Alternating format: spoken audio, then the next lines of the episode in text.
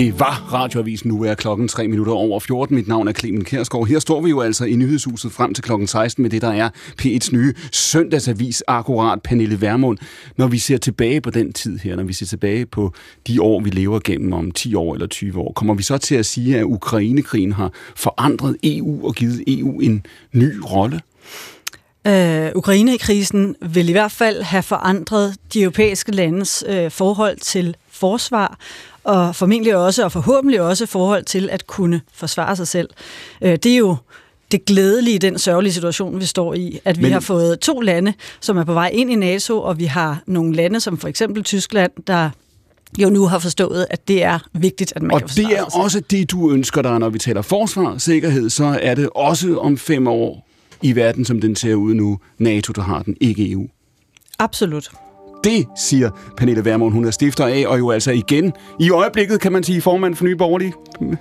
Partileder af Nye Borgerlige. Det er rigtigt. Mm. Og ved siden af Pernille Vermund, der sidder Pernille Weiss, medlem af Europaparlamentet for de konservative. Er det rigtigt, Pernille Weiss, at øh, får Vermund ret ved sikkerhed og forsvar stadigvæk være deponeret i NATO, eller kommer vi til at se EU spille en anden rolle som en konsekvens af Ukrainekrigen? Jamen det gør øh, EU, og øh, om 20 år, så har vi lært øh, meget mere end det øh, af Ukraine-krigen. Øh, det er for begrænset at tro, det kun kommer til at handle om det her. Fordi vi så kommer du siger, at... det, er ikke, det er ikke et teoretisk spørgsmål? Det er, det er sådan, det kommer til at gå? Nu er der jo ingen af os, der kan kigge i krystalkugler, bortset fra de forskere, der er til stede her i studiet. Mm. Men, men jeg tror, det vil være naivt at forestille sig, at det kun er nogle krusninger på overfladen. Øh, også fordi der står lande øh, og er på vej ind i øh, EU. Øh, og det vil også ændre spillepladen. Det kan vi lige så godt indse. Trine Mark, er det rigtigt? Bliver det et andet EU, simpelthen, der vil være et før og et efter Ukrainekrigen?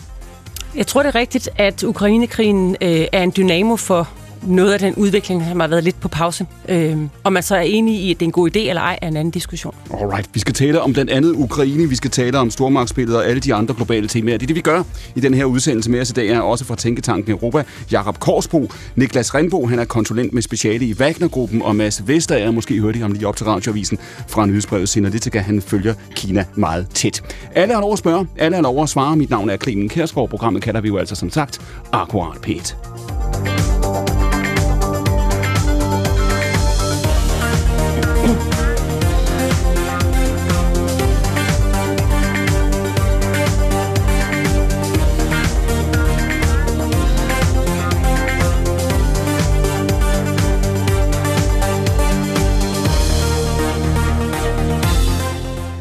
På fredag, der mødes regeringscheferne i G7 til deres årlige topmøde, der denne gang finder sted i Hiroshima. For det er i år Japan, der har formandskabet for G7. Det er første gang, at det er i Japan siden 2016. For fire måneder siden, der lagde landets premierminister Kishida op til formandskabet og fortalte, hvilke emner der er på dagsordenen. Det lød sådan her. 今日国際社会はコロナ禍に見舞われ また国際秩序を根幹から揺るがすロシアによるウクライナ侵略に直面し歴史的な転換期を迎えつつあります。Og det, som Kishida ser her, det er, at corona og Putins invasion af Ukraine har rystet det internationale system, og ifølge Japans leder bragt verden til en korsvej. Det er jo et år, præcis 50 år siden, det uformelle finansministermøde mellem bare USA, Frankrig, Storbritannien og det, der dengang var Vesttyskland, som jo altså blev starten på G7. Siden er Kanada og jo altså Japan blevet inviteret med, men hverken Rusland eller Kina er med ved bordet forleden. Der sendte Kina en flåde på fire krigsskibe ud for at cirkle en smule rundt om Japan. At man har sendt de fartøjer afsted her op til G7-mødet er en reaktion på Kishidas udmeldinger, når det gælder Taiwan. Sådan lyder det fra den kinesiske avis Global Times, og den er kontrolleret af regeringen. Det tyder altså på, at det her det er et signal, som Kina ønsker at sende til Japan, og jo altså også til resten af verden. I Japan, der planlægger man for øvrigt nu at åbne et kontor, der skal sikre landets forbindelser til NATO. Og i Ukraine, der er der nyt fra kampen omkring byen Bakhmut. Her melder efterretningerne, at Ukraine nu går frem, mens Rusland går tilbage. I går der godkendte Tyskland sin hidtil største pakke med våben. Mere end 20 milliarder kroner, inklusive 30 Leopard 2-kampvogne, er altså nu på vej til Ukraine. Jo altså som et nyt kapitel i det, der er en stadig stigende oprustning og en stadig stigende våbenleverance, også fra tyskerne til Ukraine. Jakob Korsbo, velkommen til programmet. Mange tak. Når vi nu ser Tyskland en gang til at sige, at vi står bag Ukraine her, samtidig med, at vi hører de beretninger, vi hører fra Bakhmut, så prøv at tage os et halvt år tilbage. Dem, der kan huske det, kan huske, at man diskuterede op til nytår, hvor meget Europa ville støtte, hvor langt man ville gå, og så har man jo i et halvt år ventet på denne her forårsoffensiv. Vi får hele tiden at vide, at den er lige om hjørnet. Er den det? Ja, det er, det er jeg jo nok kommet til at sige i, i, i offentlighed et par gange, at nu kommer det snart, øh, så det gør det. Øh, man kan sige, at det, der ligger bag, det er egentlig alle de øh, praktiske forberedelser, som er nok så vigtige. Vi skal huske på, at øh, det vi vil se, når engang øh, Ukraine går i gang for alvor med deres offensiv, det er det mest komplekse, øh, sammensatte øh, den mest kompleks sammensatte her, vi nogensinde har set i verdenshistorien, tror jeg, på grund af det antal våbensystemer, som øh, Ukraine går i krig med. Og det kræver rigtig meget forberedelse, det kræver uddannelse, og det kræver logistik. Så derfor har, de, har det varet længe. Du fortalte mig, da vi snakkede sammen tidligere i dag, at det, som Ukraine gør nu, det er jo altså noget, der har været under forberedelse, i hvert fald i denne her form, i, i et halvt år. Prøv at, at forklare os, hvor mange mænd er det, som Ukraine nu er klar til at sætte ind i det øjeblik, der bliver trykket på knappen? Ja, siden de her våbendonationer de startede for alvor i januar måned, øh, så har øh, Ukraine brugt tiden på at uddanne øh, omtrent ni brigader, øh, og det er 40.000 soldater, og øh, de skal jo kæmpe med alle de her forskellige våbensystemer. Så det er rigtig vigtigt, at der udover øh, ude i den spidse ende er en, en logistikkæde for at, at støtte det. Så det er øh, nogle øh, våbensystemer, som vi ikke har set indsat i kampene endnu, og, øh, og, og, og det er sådan set det, vi, øh, vi venter på vil komme til at ske. Og prøv at give os en fornemmelse af størrelsesforholdet her. 40.000 soldater på slagmarken, som den tyder nu. Hvor meget er det? Jamen altså, det er ganske meget. Øh, det kommer an på, hvor godt de er udrustet, hvor godt de er uddannet, og det her man kan se en stor forskel på, hvad ukrainerne gør, øh, og hvad russerne gør. Russerne sender nymobiliserede nærmest direkte til fronten med nogle gamle geværer osv. Ukrainerne øh, bruger egentlig tiden på at uddanne og forberede og, og lægge en, øh, en strategi og en taktik øh, for, øh, hvordan de vil anvende deres nye kapaciteter. Mm. Så, så det er egentlig øh, den, store, den store forskel. Og 40.000, der er så godt udrustet, det vil komme til at kunne mærkes. Og nu hører vi så nyt her fra kampen omkring Bakhmut, og for dem, der kun følger det her i overskrifterne, der er det jo som om, at Bakhmut dukker op, han har sagt, med lidt, lidt, lidt på måneders øh, øh, interval. Øhm, prøv lige at tage os ned i de nyheder, der kommer nu. Hvad der sker? Jo, men altså, øh, ukrainerne er stille og roligt, eller stille og roligt, det er måske en underdrivelse, men de er begyndt ligesom at presse på på flankerne omkring byen.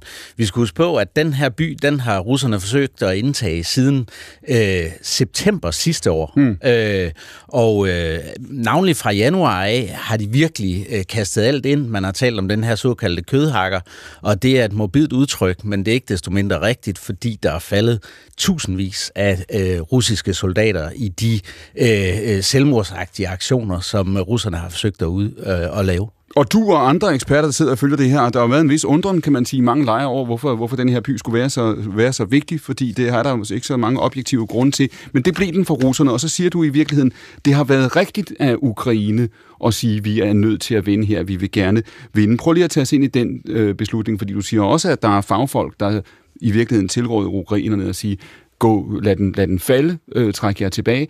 Hvad er det for en beslutning, man har truffet? Jamen det er egentlig, øh, hvis vi træder to øh, måneder tilbage i tiden, øh, så var der en stor diskussion, skulle ukrainerne falde tilbage, fordi det er ikke en, en hvad kan man sige, strategisk, strategisk signifikant by, og skulle man så i virkeligheden trække sig tilbage, finde nogle højdedrag efter byen, mm. lade russerne få den. Men altså på det strategiske plan har ukrainerne ligesom truffet den beslutning. Det er vigtigt for os at undgå, at russerne får den her sejr, det er vigtigt for os, at de fastholder troen på, at de kan erobre den, fordi så brænder de øh, en masse øh, materiel og, og mandskab af. Øh, så det er derfor, man har talt om den her kødhakker, og den har så fået lov at køre i, i adskillige måneder nu. Og, øh, og fordi russerne er blevet ved med at presse på, så har det været ekstraordinært dyrt for dem. Så på den måde, jeg tror, at den svækkelse, vi ser af, af russerne nu, det er fordi, de har angrebet så lang tid, uden at få noget ud af det. Så det har i virkeligheden været et, øh, et ganske godt tænkt træk fra den øh, ukrainske ledelseside. Ja, og så kan man jo diskutere, hvor meget der er taktik og strategi her, men altså, altså en af de ting, som er tydelige nu og er blevet det over de sidste halve år? Fordi du, du beskriver i virkeligheden før, Jakob Korsbo, hvordan ukrainerne har forberedt den her offensiv. Ikke? Man, havde ikke haft, man havde ikke travlt omkring overskiftet med at bruge det materiel, man har fået. Man har trænet de folk, man har øh, fået udrustet, og nu er man klar til at rykke. Og det, der jo så er sket i mellemtiden i virkeligheden, det er jo også, at så er russernes svaghed blevet udstillet. Det er det i den grad, øh, og øh, man kan sige, det er vigtigt for øh, ukrainerne at møde et svækket russisk forsvar, fordi øh, russerne har også haft tid til at forberede deres defensive positioner. Øh, vi skal huske, det er en 900 km lang frontlinje. Øh, russerne har haft rigtig travlt med at forberede det, fordi de har godt vidst, at det er ukrainernes ambition at slå, at slå tilbage. Mm. Men øh, for ukrainerne har det bare været vigtigt, svæk deres forsyningslinjer, gør sådan, så de ikke har nok ammunition, fordi så vil vores øh, egen offensiv, når den måtte komme, have bedre øh, mulighed for succes. Så de har købt sig tid. Hvis vi lægger til grund, at alt, hvad du siger nu, er, er, er, er rigtigt, at ukrainerne har brugt tiden godt, og kan man sige, går forberedt ind i det her med 40.000, altså en altså friske øh, mænd, med nye forsyninger, og med den opbakning, som man har med det politiske mandat, og så over for et Rusland, som jo er, det skal vi tale mere om om lidt, øh, øh, svækket på, på, på mere end en måde, så kan man sige, så betyder det jo også, at ukrainerne får initiativet. Ikke? Der kommer en periode nu, der kommer en offensiv, hvor de har lagt en plan, selvfølgelig afhængig af, hvor langt de kommer. Jakob Korsbo, hvad planlægger de? Hvor langt vil de gå? Jamen altså, øh, de planlægger at ramme russerne rigtig, rigtig hårdt. Jeg tror, øh, de gør sig ingen illusioner om, at øh, det skal blive ligesom Kharkiv-offensiven, som vi så tilbage i september måned, hvor de kunne rigtig, rigtig hurtigt rykke øh, hundredvis af kilometer frem øh, og, og, og lave øh, en stor sejr, fordi russerne er ganske godt forberedt den her gang. Men øh, der har de jo så brugt den her forberedelsestid, og nu er det bare vigtigt for dem at, at virkelig ramme russerne hårdt, og så ser de tiden an og ser, hvordan effekten bliver, fordi vi skal også holde øje med, jamen, hvad sker der politisk strategisk i Rusland? Hvordan vil de her, den her hårde næve, som de planlægger at sætte ind nu, hvordan vil den ramme den politiske styring? Vil den svække øh, Putin og hans øh, loyalister mm. øh, øh, i markant grad? Det er et af de spørgsmål, som vi ikke øh, har svar på endnu, men det ligger også bag den, øh, den ukrainske strategi. Det, der jo har været frygten, kan man sige, øh, hele tiden, det har jo været lige meget, hvordan det så ud på, på, på, på landjorden, altså frygten på den ukrainske side og på den vestlige side, så har det jo været, at hvis det lykkedes Putin at trække det her i langdrag, altså virkelig i langdrag, og vi skal huske, det er jo snart øh, 10 år siden annekteringen af, af, af Krim, ikke? Altså hvis russerne bare, han har sagt, bare i godsøjne, kunne forlænge det her længe nok, så ville man kunne øh, svække Ukraines kampvilje, måske vestens opbakning, og så vil man i virkeligheden kunne få mere, end det har set ud som om, at man, man var i stand til at han har sagt, vinde i, i, i, i åben kamp. Hvad er, Jakob Korsbo, mulighederne for det? Altså, hvis der er nogen omkring Putin, det vender vi tilbage til om lidt, der læser det her rigtigt og, og, og ved alt, hvad, hvad, hvad, hvad du siger nu. Hvad er så russernes muligheder for dybest set at agere defensivt? Jeg havde sagt bare holde såret åbent og forsøge at forlænge den her krig så langt, som de overhovedet kan. Jamen altså, det er jo et rigtig godt spørgsmål, og det er jo en af de ubekendte, vi ikke kender svar på, fordi det kommer an på, i hvor høj grad kan russerne, eller øh, øh, kan de opretholde deres forsyningslinjer, kan de opretholde deres øh, kampvilje, og, øh, og det er noget af det, som ukrainerne forsøger at kæmpe. Nu har vi jo set i sidste uge, at britterne har leveret de her Storm Shadow-missiler, og det vil igen gøre noget, der kan ramme inden bag ved de russiske linjer. Det vil svække deres mulighed for at få forsyninger til fronten, mm. og dermed har øh, øh, ukrainerne bedre muligheder for at nå langt med deres offensiv. Og lad os lige, lad os lige tage det konkret her, Storm Shadow-missilerne her. Hvad er det, de kan? Jo, men altså, de har en rækkevidde på øh, op til 300 kilometer, og øh, det de kan, øh, det er, at de kan gå ind og ramme langt bag de, øh, de russiske linjer, øh, ramme alle de her forsyningsdepoter, ramme deres kommandocentraler øh, osv. osv. Øh, og, øh, og, og dermed vil, vil deres evne til at forsvare sig ved fronten blive svækket. Mm. Så det er måske nogle af de her øh, våbenleverancer, som Zelensky har ventet på, før man starter offensiv. Og hvad tænker du, når du ser bare her til sidst i den her omgang, når du ser på Ukraine nu? Tænker du, at man også i Ukraine frygter om, om den vestlige opbakning, om den amerikanske europæiske opbakning vil, vil holde, så man, jeg har sagt, er nødt til at bruge opbakning, mens man har den, og udnytte momentum, så man kan gå tilbage, øh, øh, som man gør til de europæiske allierede igen og igen med, med, med nye øh, øh ønskelister. Øh, altså, er det, hvor vigtigt er det for Ukraine at komme så langt, som man jeg kan i første hug? Jamen, jeg tror ikke, at ukrainerne gør sig nogen illusioner om, at, øh, at øh, den vestlige opbakning er givet Mm. Øh, men samtidig så er de meget øh, kolde, de har is i maven, og øh, de gør først den militære indsats, når den er rigtig for dem, og når den er planlagt for dem. Det har vi kunne se gennem hele krigen. De lader sig ikke gå på af det her pres. Der er navnlig fra, fra vestlig presses side. Nu skal I nå det og det, mm. nu skal I nå det og det.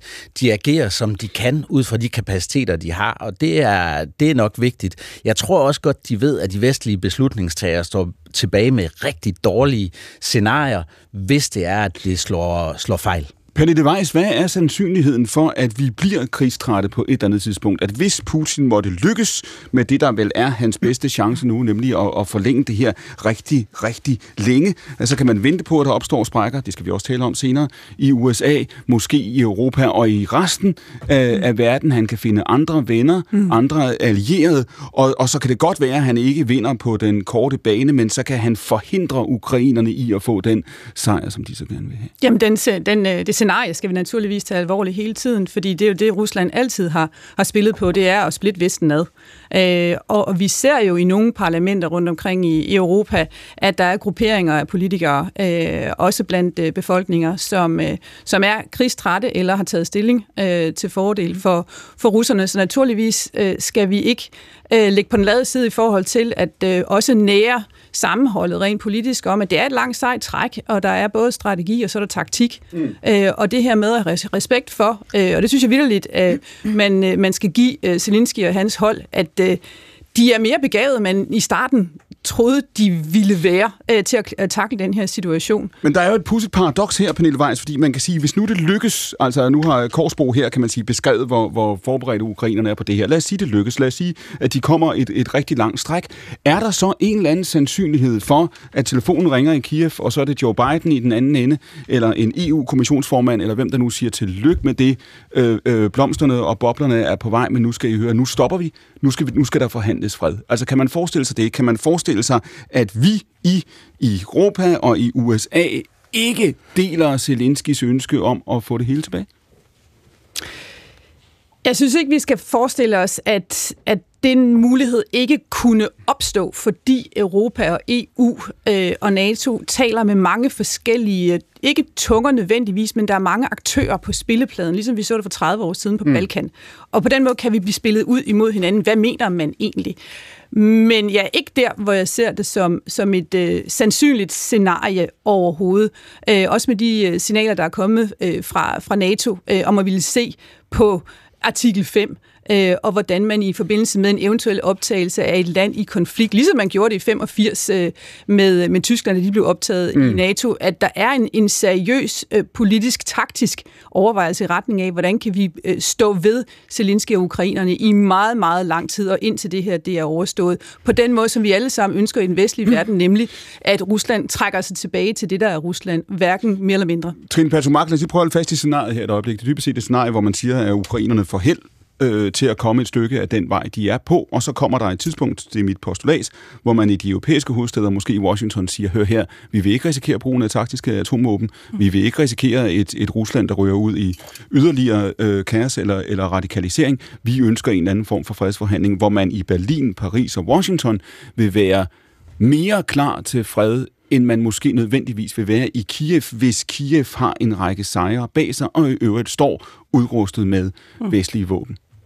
Jamen i virkeligheden tror jeg, jeg deler Pernilles, hvad kan man sige, øh, analyser her øh, og, og synspunkter her ret meget. Øh, jeg tror også, man skal være naiv, hvis man tror, at vi ved alt, hvad der foregår politisk. Jeg tror i virkeligheden, der foregår ret meget bag dørene. Givetvis også et dialog omkring, hvor er afkørselen henne, hvordan ser den ud, og hvordan spiller hvad kan man sige, den vestlige alliance en rolle i den. Mm. Øh, jeg tænker til gengæld ikke, at øh, på den korte bane, at der er nogen fare for, at, at vi på vores side af, hvad kan man sige, af banen mm. bliver trætte, som du siger, af at, at bakke op om den, den ukrainske frihedskamp.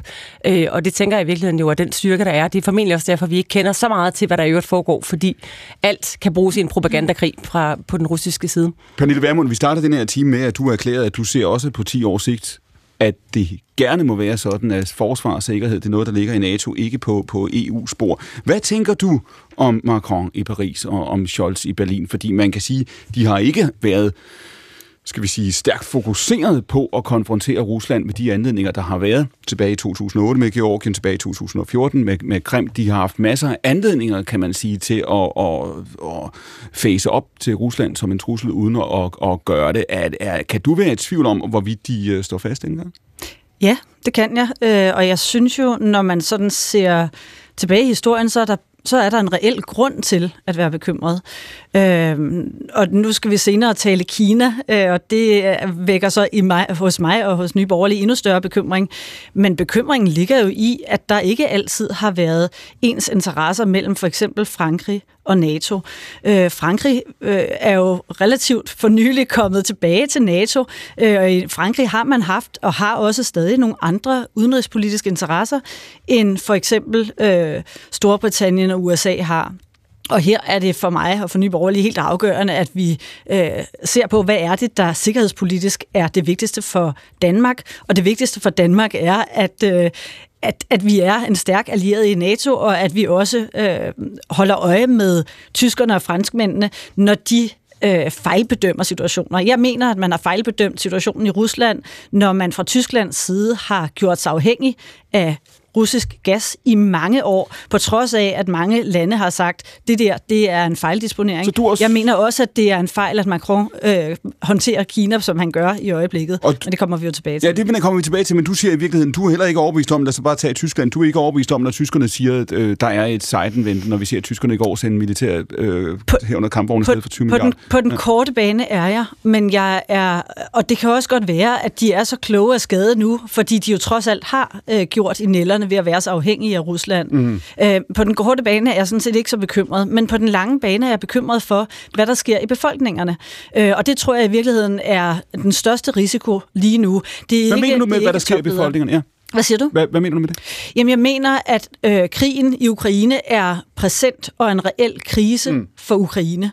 Hvis der var nogen, der forsøgte at indtage dele af Danmark, så ville vi kæmpe med alt, hvad vi har kært til sidste blodstråbe.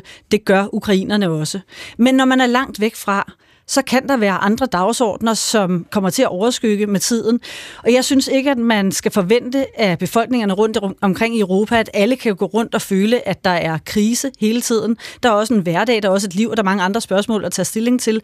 Men det er bydende nødvendigt, at vi forstår, at hvis Putin får en sejr her, jamen så får han blod på tanden. Så får han noget opbakning i sit hjemland, som vi ikke har en interesse i at give ham. Så han skal tilbage til russisk territorie, og ukrainerne skal stå fast. Kan, kan du dele den uh, skepsis, uh, Pernille Weiske? Fordi det er jo, det er jo en, en, en traditionel diskussion, vi har haft i Danmark i forskellige udgaver nu mm. snart i, i, uh, i, uh, i, i 7, 8 og 10, ikke? Altså, kan man være sikker på, at øh, Berlin mener det øh, alvorligt? Kan man være sikker på, at det sejdenvente, som, som mm. de erklærede sidste år, ikke er, altså nu, som, som Værmund siger, at det holder på, på, på kort sigt, men måske ikke på lang? Altså, jeg håber videre, at det holder på lang sigt. Øh, og, øh, og det, man øh, meget kritisk kan sige til den nuværende tyske regering, det er jo, at den har været for langsom med at nå til den beslutning, de tog i den her uge i forhold til at hjælpe Ukraine. Fordi det giver en ustabilitet på, hvornår bliver det her problem løst, og, hvornår, mm. og hvad er proportionerne af, hvad det er, vi økonomisk set står overfor for at kunne hjælpe ukrainerne. Vi kan se, hvordan AFD's vælgertilslutning stiger og stiger og stiger, og det er mennesker, som i det gamle Østtyskland simpelthen er træt af, at deres vilkår, deres hverdag, mm. bliver udfordret af, at man ikke kender, øh, ikke kan overskue omkostningerne ved at deltage i, øh, i den her krise. Så håbet skal jo også være, at vi så hurtigt som muligt får, får, får, får, får Putin og russerne tilbage, hvor de, hvor de hører hjemme, så vi, de kan slutte den her øh, invasion. Trine Mark, det er jo fuldstændig rigtigt, at Economist har så sent som i går en analyse af de her to Tyskland, eller de to mm. dele af Tyskland, og siger, at der er i hvert fald en generation til, at man ikke kan se forskellen på det gamle Østtyskland Præcis, og på Vesttyskland. Ja. Uh, AFD, Alternativ for Deutschland, som du nævner, mm. på vej, står stærkt uh, i Øst, hvor der er uh, ikke alle, men ganske mange mennesker, der har et helt andet syn mm. på Rusland, har et andet syn på, på Putin, og har svært ved at se det her som så, så indlysende enkelt sort-hvid en værdikamp, som vi måske har. Mm. Hvordan ser du, Trine Mark, på det? Fordi altså, når man også tænker på, at øh, du, du har jo ikke været nogen altså, uh, ubetinget tilhænger af EU, alt hvad EU har stået for, og den rolle, som, som EU har spillet.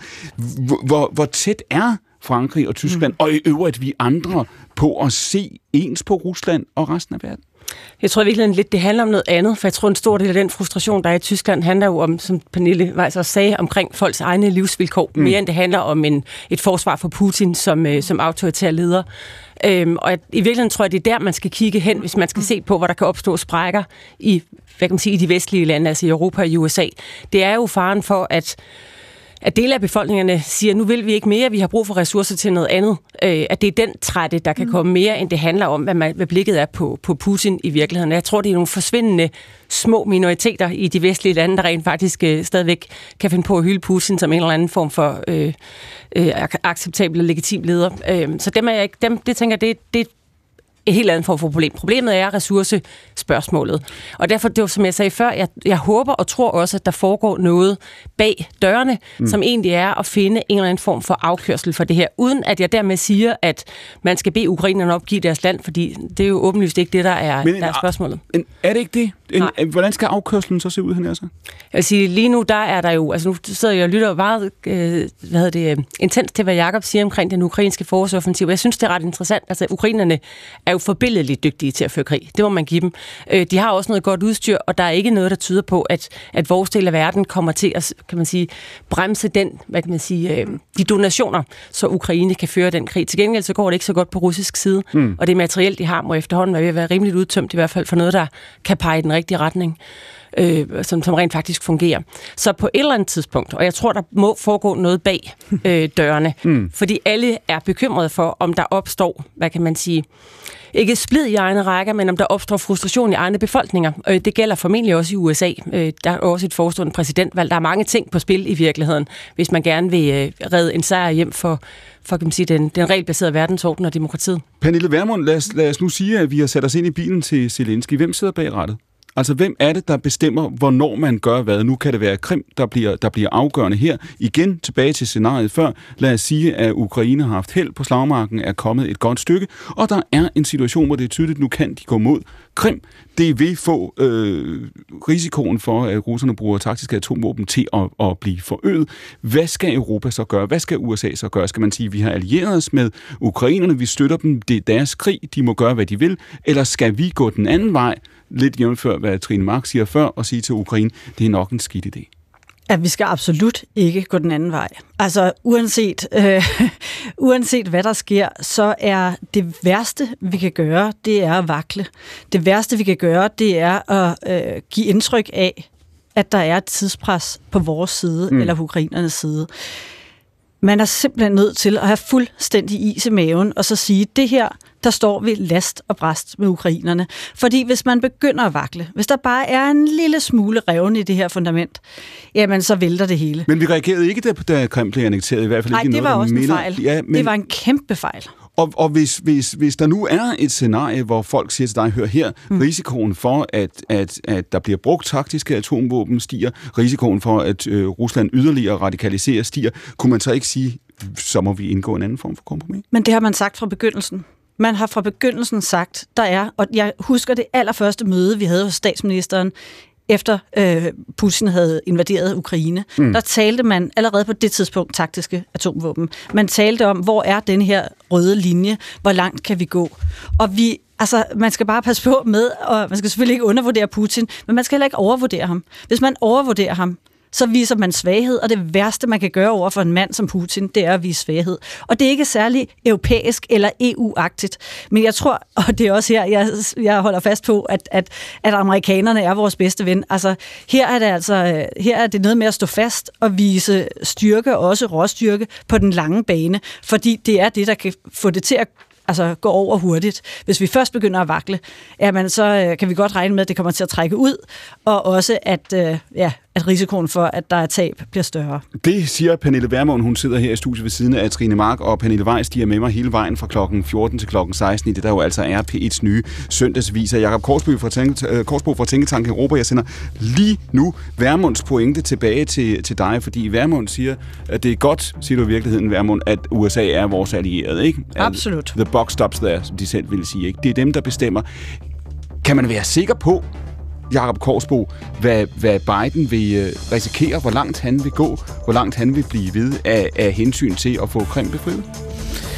Jeg tror, vi skal gøre os selv klart, at øh, hvis vi skal støtte Biden, og mm. hvis vi skal have Biden-administrationen til at kære sig om europæisk sikkerhed, så skal vi selv levere mere. Mm. Den situation, vi står i nu, er ikke et valg mellem NATO eller EU. EU kan løse nogle opgaver for europæisk sikkerhed, som NATO ikke er i nærheden af at kunne. Og NATO og USA har egentlig behov for et stærkere EU på det forsvars- og sikkerhedspolitiske område. Mm. Det er meget vigtigt at forstå.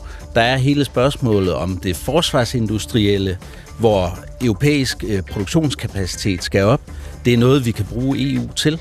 Der er hele spørgsmålet om alle de kriser, som vil opstå øh, som USA ikke vil være med til at løse for os, uanset om det er Biden eller Trump, eller hvem det er, der bliver præsident. Mm. Øh, så vi har behov for et stærkere EU på det forsvars- og sikkerhedspolitiske område.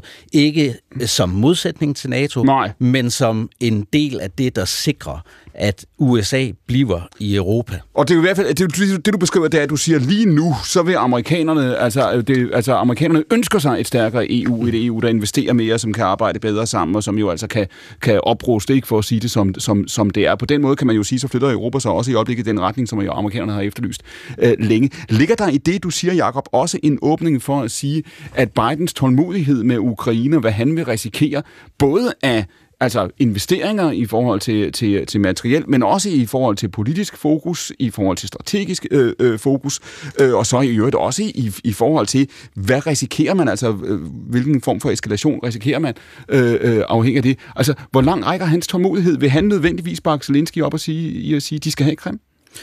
Jamen altså, jo, øh, jo, jo sværere europæerne gør det for øh, Joe Biden at stå fast, jo mindre vil han stå fast. Fordi mm. han, han bliver angrebet derhjemme politisk af, af Trump-fløjen og, og, og den, øh, den højere øh, orienterede del af det republikanske parti. Så hvis vi ikke øh, er der og ligesom siger, at vi tager vores fulde ansvar fra europæisk side, så svækker vi alle Bidens argumenter for at støtte det. Og der kan man sige, at øh, Krim er afgørende, men sagen er bare efterhånden, at øh, konflikten har kørt sådan her, og vi bliver nødt til at støtte ukrainerne i, at de også får Krim tilbage. Køber du den, Trine Mark, dybest set at sige, at et forenet Europa, et stærkere Europa, et oprustende Europa, for nu at sige det som det er, det er forudsætningen for, at amerikanerne bevarer deres øh, øh interesse her. Øh, det er ikke et valg mellem det ene og det Altså uden at jeg jo politisk er enig i, at øh, EU skal bevæge sig i en mere militariseret retning, så tror jeg da, at det er en rigtig analyse af, hvordan øh, man kan sige, det politiske game er lige nu. Mm. Øh, så det kan man synes jeg godt, man kan være enig i, uden at, at dele Men, men du, ser jo også for dig, du ser jo også for dig, Trine Mark, mm. du ser jo, at vi er i et skifte i de her år. Mm. Altså, vi er i en proces, du beskriver nu, hvad du siger, her er situationen nu, men du siger på sigt, så er vi på vej ind i det, man kalder en multipolær ja. verden, hvor der ikke bare er én, som vi har været vant til i et par årtier, øh, mm. øh, alt dominerende, mm. i hvert fald meget dominerende supermagt, nemlig USA, men der er flere magtcentre, der strides. Ja, det, det mener jeg er indiskutabelt. Det tror jeg også, man vil være lidt... Øh, det vil alle kunne sige, uanset hvordan de, øh, hvem de synes er den rette leder af denne verden. Så er det jo det, der er i færd med at ske. Jeg tror, for mig at se, er noget af det, som er sindssygt afgørende.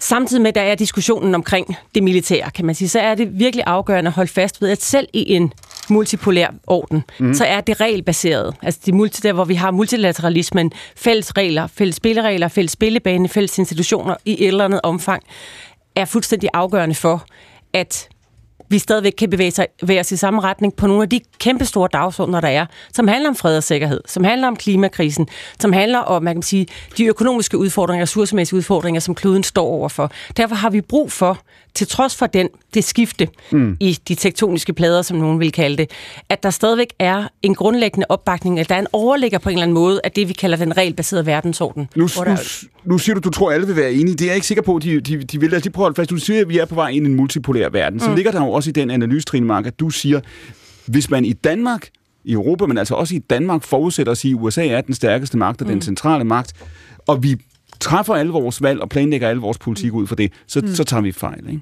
Jo, det mener vi tager fejl i. Øh, men altså, det, derfor kan man jo godt politisk have et ønske om, at Danmark stadig skal være tæt på USA. Det vil jeg så mene, man skulle gøre noget andet end. Men det kan man jo godt mene stadigvæk. Det ændrer bare ikke ved det faktum, at vi kommer, til, vi kommer ja. ind på det med Kinas rolle mm, sidenhen.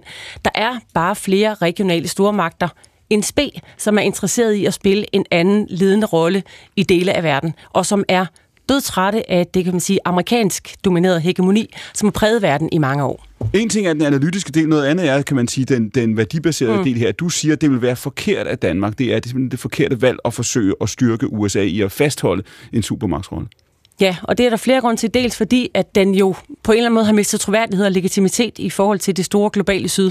Fordi man jo selv har sin hvad kan man sige, historik af, af dobbeltstandarder og overtrædelser af lige præcis den regelbaserede verdensorden. Men jo også fordi vi jo faktisk er ret usikre på, hvor USA øh, kommer til at placere sig. Det præsidentvalg, der er forude, kan være ret afgørende for, om USA i virkeligheden værdipolitisk, hvis det, man skal sige det på den måde, lægger sig et sted, som vi synes er det rigtige i forhold til, hvordan den, øh, den såkaldte vestlige verden skal være. Pernille Vermund? Ja, jeg, jeg, nu er det startet så godt, og vi har været enige så langt nærmest. Og det er jo her, øh, vandene begynder at deles. Altså, jeg er slet ikke i tvivl om, at vi for det første, når vi taler øh, forsvarspolitik, sikkerhedspolitik, øh, er altså fuldstændig afhængige af amerikanerne. Og det betyder ikke, at vi ikke skal øh, steppe op. Alle europæiske lande skal steppe op, når det handler om forsvar, og vi har også en, en forpligtelse til at være stærkere på vores hjemmebane. Så der er jeg fuldstændig enig med Jacob. Øh, men, men altså, at verden forandrer sig, betyder ikke, at vi skal undlade at være allieret med amerikanerne. Og jeg ser da langt hellere USA som supermagt end Kina for eksempel. Nej. Jamen, det handler jo ikke så meget om, at vi skal vælge en anden allieret. Du får det nærmest at lyde, som jeg sidder og taler for, at Danmark skal vælge Kina som allieret. Det er sådan set ikke det, der er pointen. Pointen er bare at kigge rundt omkring i verden og konstatere, at det amerikanske hegemoni i verden den tid er faktisk over, for der er lande, der ikke bekender sig til den. Kina blandt andet. Øh, store dele af det globale syd har heller ikke lyst til, at det er USA, der skal sætte, hvad den definerende magt.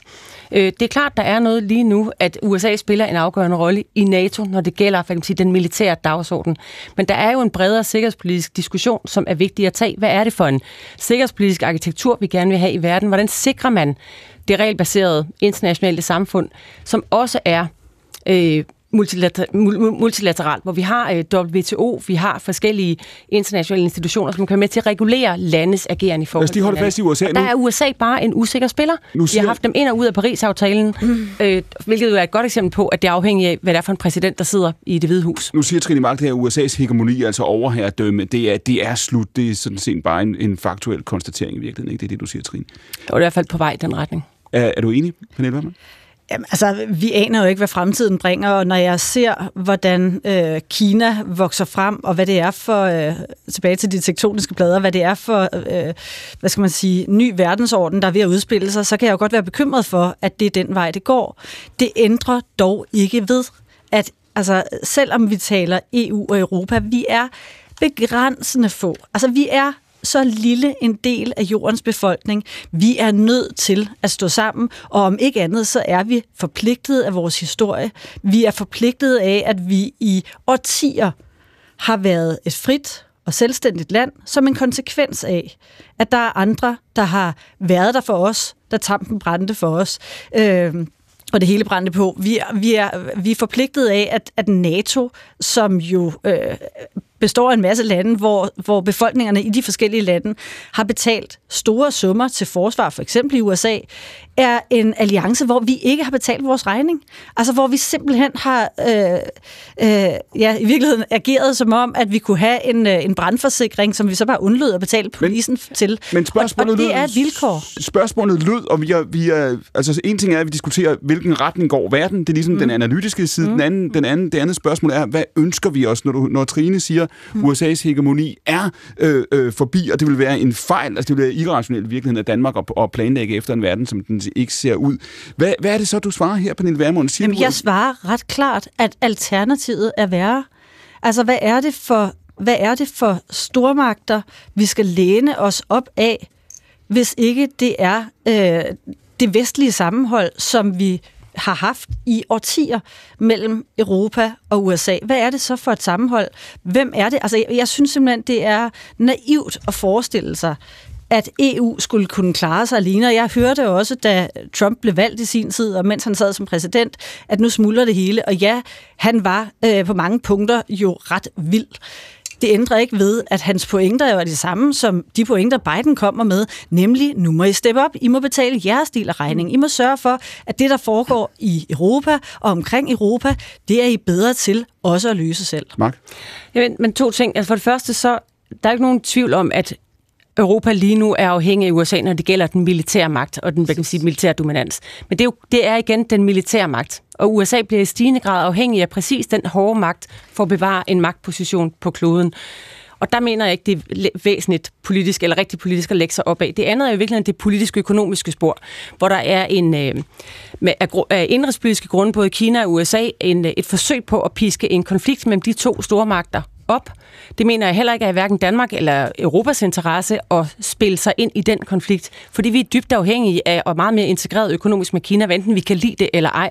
Der er alle mulige andre udfordringer af det, som jeg synes, vi skal diskutere politisk, om det er godt eller skidt, og hvad vi kan gøre ved det. Min pointe var bare med at sige, at på den militære front øh, og af politiske årsager, så mener jeg simpelthen ikke, at det er rigtigt for Danmark eller Europa at lægge sig så tæt op af USA, og så ukritisk op af USA, som man har gjort øh, igennem de seneste mange, mange Pernille Weiss, kan man, kan, man, kan man sige, at det her det er på en eller anden måde en test af Europa. Der er nu, og det er Trine Mark jo slet ikke den eneste, der siger, at USA ønsker, og har jo øh, gjort det ganske klart over mange år, mm. man ønsker at fokusere på Asien, det vender vi tilbage mm. til i time 2. Man vil gerne ud af øh, Mellemøsten, hvis det kan lade sig gøre. Man vil i virkeligheden gerne overlade Europa mere til sig selv, mm. kan man sige. Hvis ikke at Europa nu, Tyskland jo altså Frankrig øh, og os andre, finder ud af at, at mm. samle sig og bygge sig op, ja. så, så når vi ikke det her, før vi vågner op alene hjemme. Præcis. Øh, og, og det er jo det scenarie, vi skal se øh, for os, og som vi også skal øh, folde ud omkring diskussionen af opbakning til, til Ukraine, øh, krigen og krisen, at vores attraktivitet i Europa er også smuldret over de sidste 20 år, fordi vores innovationskraft, vores teknologiske øh, spydspidsposition, vi havde, øh, og vores økonomiske øh, styrke, den smuldrer ganske enkelt. Altså det, vi gør os jo kun attraktive for transatlantisk og også øh, et samarbejde med resten af verden, hvis vi har noget at handle med, enten IP-mæssigt eller i den økonomiske så... Øh, handelskraft. Og, og det er slet ikke på, øh, på dagsordenen nok i forhold til at diskutere, hvordan at vi så også af den grund skal samle os meget mere i Europa, end vi nogensinde har gjort. Det er vores besøgelsestid Alright. nu. Jamen, Jakob Korsbo, så bliver det her jo det sidste spørgsmål til, til dig. Det er dybest set, du startede med at, at bede dig om at tage os op i helikopteren, du har sat et halvt år tilbage og, og beskrevet den forsvarsoffensiv, som Ukraine jo altså befinder sig øh, øh, foran. Hvad har vi lært om Europa det sidste år? Hvad har vi lært om, øh, hvorvidt Europa har den, den, øh, den villighed til at samle sig, som Pernille Weiss øh, øh, taler om her? Fordi sandheden er den, at det er USA, der i alle henseender har spillet den store rolle indtil nu, ikke? I... Jo, altså USA har spillet en helt afgørende rolle, men jeg synes heller ikke, vi skal forklejne den rolle, som øh, Europa og en, en række europæiske lande har spillet. Altså, det, det, det, når man sammenligner de økonomiske bidrag, de humanitære bidrag og de militære bidrag i Ukraine, mm. så ligger øh, Europa rent faktisk ikke langt efter USA. USA har nogle militære kapaciteter, de er nødvendige. Det er, det er fuldstændig korrekt og helt indiskutabelt. Men øh, vi skal ikke forklare den indsats. Jeg vil sige, at Europa har stået meget mere sammen, end jeg havde forventet, end jeg tror, de fleste havde forventet. Og der er meget mere opbakning nu til øh, øh, Ukraines øh, øh, ambition om at komme og ind tror i EU. Du, og det bliver så sidste spørgsmål, Jacob. Tror du, at det momentum holder? Altså lad os nu sige, at, at ukrainerne lykkes så godt med den forårsoffensiv, som, som du i virkeligheden siger, det kan se ud. Der er ikke en risiko for, at så tænker de i Berlin og Paris, hey, solen skinner, fuglene kvider, det var godt. Nu kan vi skrue lige så langsomt ned for forsvarsbudgetterne igen. Mm-hmm.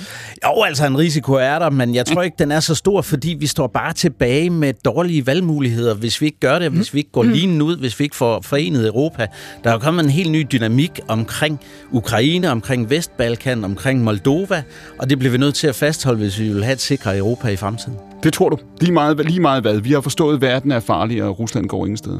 Det håber jeg. Jeg er ikke 100% overbevist, men, øh, men jeg vil sige, at vi har i hvert fald taget nogle skridt over det forgangne år, Alright. som vi ikke havde set for os øh, øh, øh, for halvandet år siden. Det siger Jakob Korsbo fra Tænketanken Europa. Han sidder her ved bordet sammen med Pernille Vermund, Pernille Weiss og Trine Pertumak. De tre bliver med mig her i 75 minutter nu, helt frem til klokken 16. Og så bytter vi ud herover på øh, gæstepladsen. Nu kommer Niklas Randbo gående over fra vores øh, reservebord, det er et stort studie, vi har, over til øh, mikrofonen. Vi skal blive selvfølgelig på spørgsmålet om Ukraine et kvarters tid endnu. Det er akkurat direkte på P1, to timer fra Nyhedshuset, der jo altså er et nyhedsmagasin om alt det, der forandrer sig, og alt det, der bliver, som det er.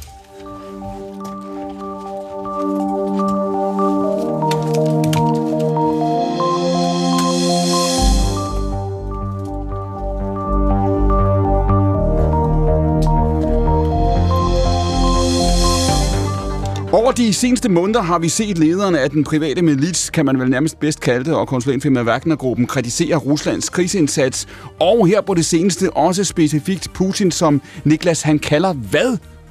Øh, han kalder min øh, bedstefar, som måske viser sig at være et røvhul. En bedstefar, hvad refererer det til? Jamen, det er en øh, Kreml-insider-reference til Putin. Så, så det er sådan, man ved, det er sådan, vi andre herude i verden ved, at han rent faktisk mente Putin, da han sagde det. Det er Putin, han taler om, og det er ikke, det er ikke venligt ment. Det er det bestemt ikke. Alright, det siger altså Prigozhin. Og i går så kommer der en ny video, den blev øh, offentliggjort, og den lagde, kan man roligt sige, nye perspektiver på den kritik, som altså kommer fra manden. Det lød blandt andet sådan her.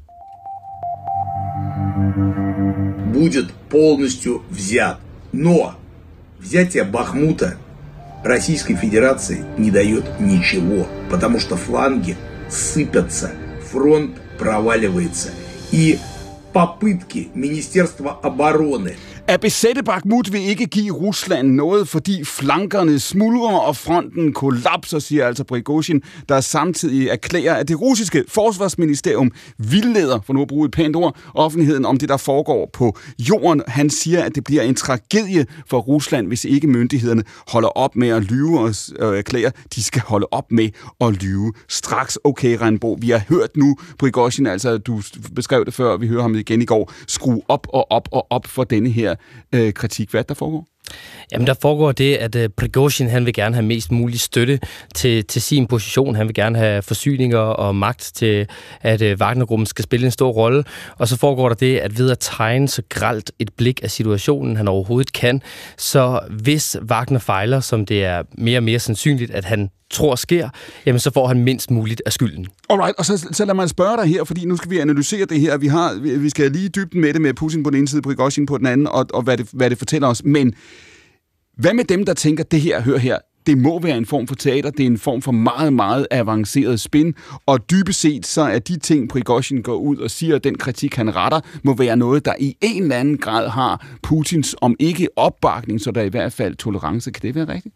Det ene udelukker ikke det andet. Det er noget teater. Der er noget enormt teater, teatralsk ved den måde at kommunikere på, øh, og det er, det er en tradition, man kender fra Ukraine, øh, fra Rusland, undskyld. Den tradition, den går ud på, at man har ligesom en form for ventiler på yderfløjene i det politiske spektrum, spektrum.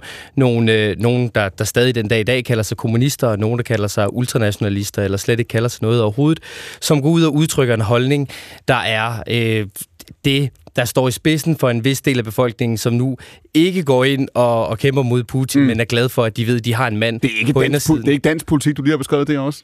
Det, øh, det vil jeg undgå at kommentere. nej, nej, det, ja, den der, vi, det tager vi den anden gang. Øhm, hvad hedder det? Så du siger, der kan godt være et element af det her, men du sagde også noget, du siger i virkeligheden, de, de siger du, øh, Niklas, de ved nu, at Bakhmut er tabt. De ved, at Ukraine befrier byen. Øh, der er ingen, der ved, om Bakhmut nødvendigvis er tabt endnu, men øh, det er et sted, som vi så småt har set Ukraine gå ind, og det har de selvfølgelig også set. Øh, der har været adskillige tilfælde på nu, at russiske styrker er begyndt at flygte, og de er pessimistiske, lad mig sige det sådan. Og det, fordi når du beskriver det før, så lyder det jo som om, at det, som Prigozhin dybest set har taget til efterregning, det er, at han siger, at det her det bliver et, et nederlag. Nu skal han finde ud af, hvordan det ikke bliver hans øh, firma. Han er underleverandør til det her. Nu skal han finde ud af, hvordan det skylden ikke placeres øh, hos ham. Det er virkelig det, der foregår. Ja, lige præcis. Og det er en historie, han har opbygget over rigtig lang tid, når han har råbt på mere og mere ammunition. Han har haft ammunition, han har ikke haft så meget, som man ønskede. Han har ikke haft nok til at kunne føre den type krig, men det er der ingen af de russiske styrker, der formentlig har haft det sidste lange stykke tid. Så når han tegner det her billede af, at det lige præcis er ham, der bliver sultet for ammunition, det er øh, ham, der bliver forrådt af folk inde i Kreml, jamen så er det også ham, der ikke skal have skyld, når det her kollapser. Hvad fortæller det her også om, om Putins magtposition? Vi har lige set en 9. maj-parade i Moskva i den øh, forgangne uge. Det plejer jo at være en festdag for militæret, en national fest. Det var det sidste år. I år var det, var det, var det, var det nedskaleret. Nogen vil sige, at det er en svækket, stækket Putin, der accepterer, at Prigozhin tager den her kritik ud i offentligheden? Ja, der er det, at øh, Putin helt klart er i en svækket position lige nu. Hvor svækket ved vi ikke, fordi der er stadig ikke nogen alternativer til ham på toppen. Og på den måde, så, så er der ikke nogen parter, der ser ud til lige at kunne vælte ham. Men øh, han er en ældre herre. Lukashenko, hans allierede i, øh, i Belarus, ligger lige nu på hospitalet. Og øh, man ser på de russiske medier, at øh, folk farer i flinten på hinanden. De, øh, der, der er folk, der vil have, have blod på, på begge fløje lige nu af det politiske spektrum. Og, og det er bare en øh, værre position at være præsident for et land i. Men, men bare lige for at fastholde kernen, du siger, at det, som Prigozhin gør nu, det er også i virkeligheden en form for forhandling. Altså han skal, han skal øh, forsøge at sikre sig mere opbakning, mere ammunition. Og, og hvad præcis, altså hvilken rolle tror du, at Wagnergruppen kommer til at spille i Ukraine øh, øh, fremover?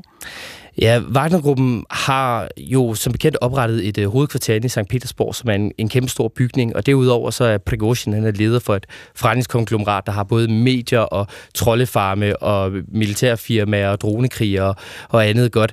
Så det, det spiller nærmest en rolle som sådan et øh, mini-forsvarsministerium, et skyggeforsvarsministerium, der kan udføre en type operationer, som ikke er dem, der plejer at finde sted inde i et rigtigt forsvarsministerium. Så det er en slags supplement til det militærindustrielle kompleks i Rusland. Og, det, og de, øh, det, det lyder ikke som en mand, der siger, at det var ærgerligt, vi finder noget andet at lave. Han kan godt finde noget andet at lave, end lige præcis at have Wagner i Ukraine. Derfor har han også Wagner i Afrika og sin troldefarm osv. osv.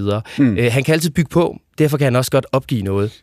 Men er, det, er de her udmeldinger, er den her kritik af Putin, er det også, tænker du fra Prigozhins side, en forberedelse til, til det kapitel, der måtte komme efter, at Putin har, har forladt magten på den ene eller på den anden måde. Ja, det er det helt klart. Og med det så må man ikke tro, at det er fordi en mand som Prigozhin, han ved, hvad kapitlet, øh, det næste kapitel er. Nå. Men det er smart at sikre sig, det er smart for ham, og det er smart for andre rigmænd, kan de i hvert fald tænke i Rusland, at sikre sig mod en øh, mere risikofyldt tid, som de går i møde. Trine Mark, det er jo også det scenarie, kan man sige, som vi har mm. siddet og stirret ind i de sidste halvandet år. Det er jo et scenarie, hvor man kan sige, hey, selvom der måtte komme en eller anden form for frossen fred, frossen krig i Ukraine, selvom man måtte komme overens med, med Rusland, selv efter den dag, hvor Putin måtte forlade Kreml på den ene eller på den anden måde, så ligger landet der endnu. Det har sine sikkerhedsinteresser, og det, som Niklas beskriver jo her, det er et, et, et system. Det er ikke mm. én mand, det er ikke én beslutning. Det er et system og en bestemt politisk kultur, der er, er bygget op omkring de her øh, sikkerhedsinteresser. Mm. Hvordan skal vi leve med den nabo? Jamen, det er jo et super godt spørgsmål, som ikke er nemt at besvare, vil jeg sige. At jeg synes, det er jo lige præcis det der pointen, at den, det der fo- meget stærke fokus på Putin som person eller som aktør er vigtigt, fordi det giver en, noget dynamik, kan man sige på nogle måder, men, men det er jo regimet under ham. Så et skifte af personen i toppen vil ikke gøre en forskel i forhold til, hvad Rusland er for et autoritært øh, land, som, placeret, øh, som ligger placeret lige ved siden af, ved siden af os. Øhm, så det, altså, det er et svært spørgsmål at besvare, derfor min pointe fra før omkring, at man på en eller anden måde er nødt til, samtidig med, at der er en pågående krig, mm. øh, og at vi støtter Ukraine i deres frihedskamp, at der også kommer et politisk spor. Mm. For der er nødt til at blive fundet en afkørsel, for i sidste ende så er, altså fred og sikkerhed er svært øh, og kompliceret, men det er jo, det er nødvendigt at finde en, hvad kan man sige, en, en afslutning på krigen, øh, en afslutning på krigen, som lander, hvad kan man sige, der, hvor grænserne internationalt er anerkendt, at de er, men hvor der er en sikkerhedsorden, som garanterer sikkerhed for alle de aktører, der, der er. Og det er skide svært, og jeg tror ikke, man skal forestille sig, at man finder en endelig løsning, der gør, at vi alle sammen kan være sikre. Oh, jeg, har, jeg har flere spørgsmål. Det er godt, vi har ja. en time til efter uh, radiovisen Pernille Weiss. Nu hørte vi Pernille Vermund sige tidligere dag, du sagde, uh, Vermund, uh, her for lidt siden, du sagde, at det var en fejl, at man ikke reagerede stærkere på invasionen af Krim mm. ja. uh, tilbage i, i, i 2014. Mm. Uh, Pernille Weiss, det, det, det her, det er jo paradokset, det er jo det klassiske paradoks, vi har levet med det i Europa så længe, uh, der har været moderne nationalstater, det er trods alt, et, det er trods alt en, en rum tid. Hvad gør man? Altså, hvor ultimativ skal man være? Er det vigtigt, som Værmund siger før, det var det, du siger, typisk set det, du sagde, Værmund, Putin må ikke komme ud med noget, han kan kalde en sejr, ikke? Mm, præcis. Er, er det vigtigt, Weiss? Er det, er det vigtigt, at vi skal sige, at vi, vi er nødt til at vinde, vi er nødt til at, at sikre os, at vi forstår, at han har vundet? Eller er det vigtigere at sige, at vi skal leve med russerne på sigt? Det vigtige er at vinde og få ham hjem til Rusland, øh, uden at, at ydmyge, fordi det er jo ikke en europæisk værdi at ydmyge andre mennesker. Ah, øh, jeg kender nogen, der vil være uenige i det. Hvis øh, ja. Jo, men også, at man, vi skal jo videre, ikke også? Øh, og lige nu, der kan Rusland sælge olie og gas til, øh, til Kina og gøre det, og derfor stiller Kina sig også, som de gør i øjeblikket. På et eller andet tidspunkt, så er Kina op på, på egen øh, produktion af det, de har behov for, og så skal russerne leve af noget andet. De har råstoffer, vi har ikke råstoffer i Europa, og i hvert fald i forhold til den måde, vi selv behandler vores undergrund og vores ressourcer, så er vi heller ikke villige til selv at hente dem. Men når du siger nu... Så det at bygge, bygge bro langt ind i en fremtid, der gør, at man også kan tale til den almindelige russer, som gerne vil øh, de vestlige værdier, som gerne vil demokrati, det sigte skal vi jo altid have med som europæere. Det er ligesom det, der er vores forpligtelse på vores DNA. Så om vi skal, skal strippe dem fuldstændig ja, det, øh, i forbindelse det... med, at, at, at miraklet skulle ske. Så hvad, skal, alt, vi, hvad, skal vi kunne give den, øh, hvad skal vi kunne give dem, Trine og Pernille her? Hvad skal vi kunne give russerne, hvis vi, hvis vi altså, hvad, hvad, hvad, hvad har vi at forhandle med? Hvordan skal vi kunne komme dem i møde, hvis det er det, vi skal, Pernille Weiss? Jamen, vi kan jo ikke komme dem i møde i den forstand, at vi kan give dem noget, der ikke er deres, mm. for det første.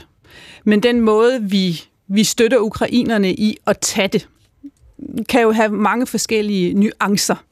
Øh, og det at forstå koreografien af, hvordan det internationale samfund øh, støtter hinanden frem imod, at Rusland selv indser, og også mændene og menneskene og pengene bagved Putin indser, nu bliver vi nødt til at spille vores kort anderledes, for ellers så ender det med en ydmygelse. Det vil godt nok være bekræftende i forhold til, hvordan russerne generelt ser på livet og på, på verden, at det hele altid ender i en tragedie med jævne mellemrum.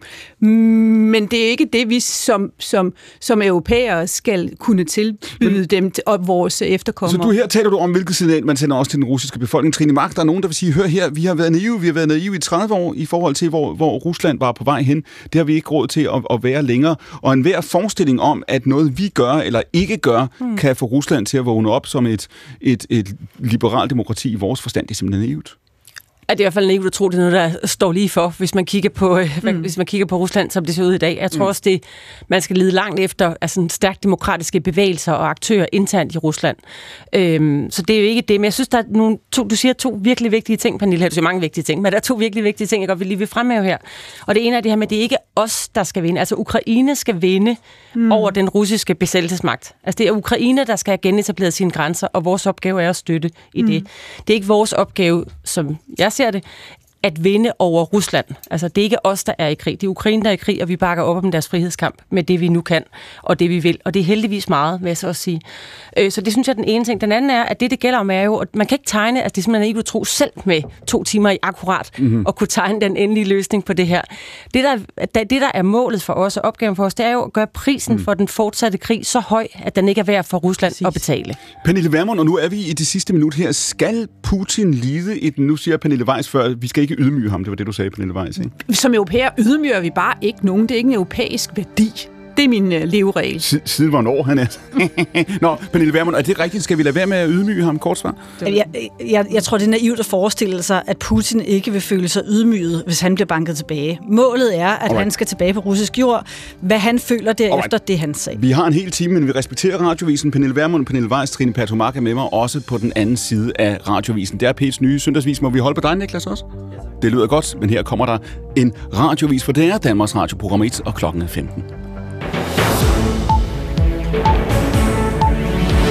halvdelen af alle drikkevandsboringer viser fund af pesticidrester i de første måneder af 2023, viser nye tal for GEOs landsdækkende database for grundvand, drikkevand, råstof, miljø og geoteknisk data, oplyser Danmarks Naturfredningsforening. GEOs er de nationale geologiske undersøgelser for Danmark og Grønland. I knap 55 procent af boringerne er der fundet pesticidrester, og det understreger en meget bekymrende tendens, og at handling for drikkevandet haster voldsomt, siger Maria Rømert Gerding, der er præsident i Danmarks Naturfredningsforening. Men tilføjer hun, heldigvis har vandværkerne godt styr på det. De sender ikke drikkevand ud til forbrugerne, hvor stofferne har overskrevet grænseværdien, siger altså Maria Rømert Gerding. Landets fængsler mangler fængselsbetjente, og det bliver kun værre og værre og derfor rækker Kriminalforsorgen nu ud efter fyrede slagteriarbejdere fra Danish Crowns slagteri i Sæby i Nordjylland, for at få dem til at gribe nøglebundet og rykke i fængsel. For ifølge Kenneth Havbro Andersen, som er enhedsleder i Kriminalforsorgen, er der simpelthen ikke så stor forskel på arbejdet i de to brancher. Slagterimedarbejderne er interessante, fordi de har arbejdsforhold, som langt hen ad vejen ikke er meget forskellige fra fængselsbetjentes arbejdsforhold. Så jeg tror, vi kan byde velkommen til et miljø og et kollegaskab, der ikke er særligt forskelligt, selvom arbejdets indhold selvfølgelig er det. For 10. år i træk er antallet af fængselsbetjente faldet. I 2012 var der 2.646 betjente, og i dag er der 1.900. Men i de seneste år er antallet af indsatte til gengæld steget, så i dag tager en betjent sig af 2,2 indsatte.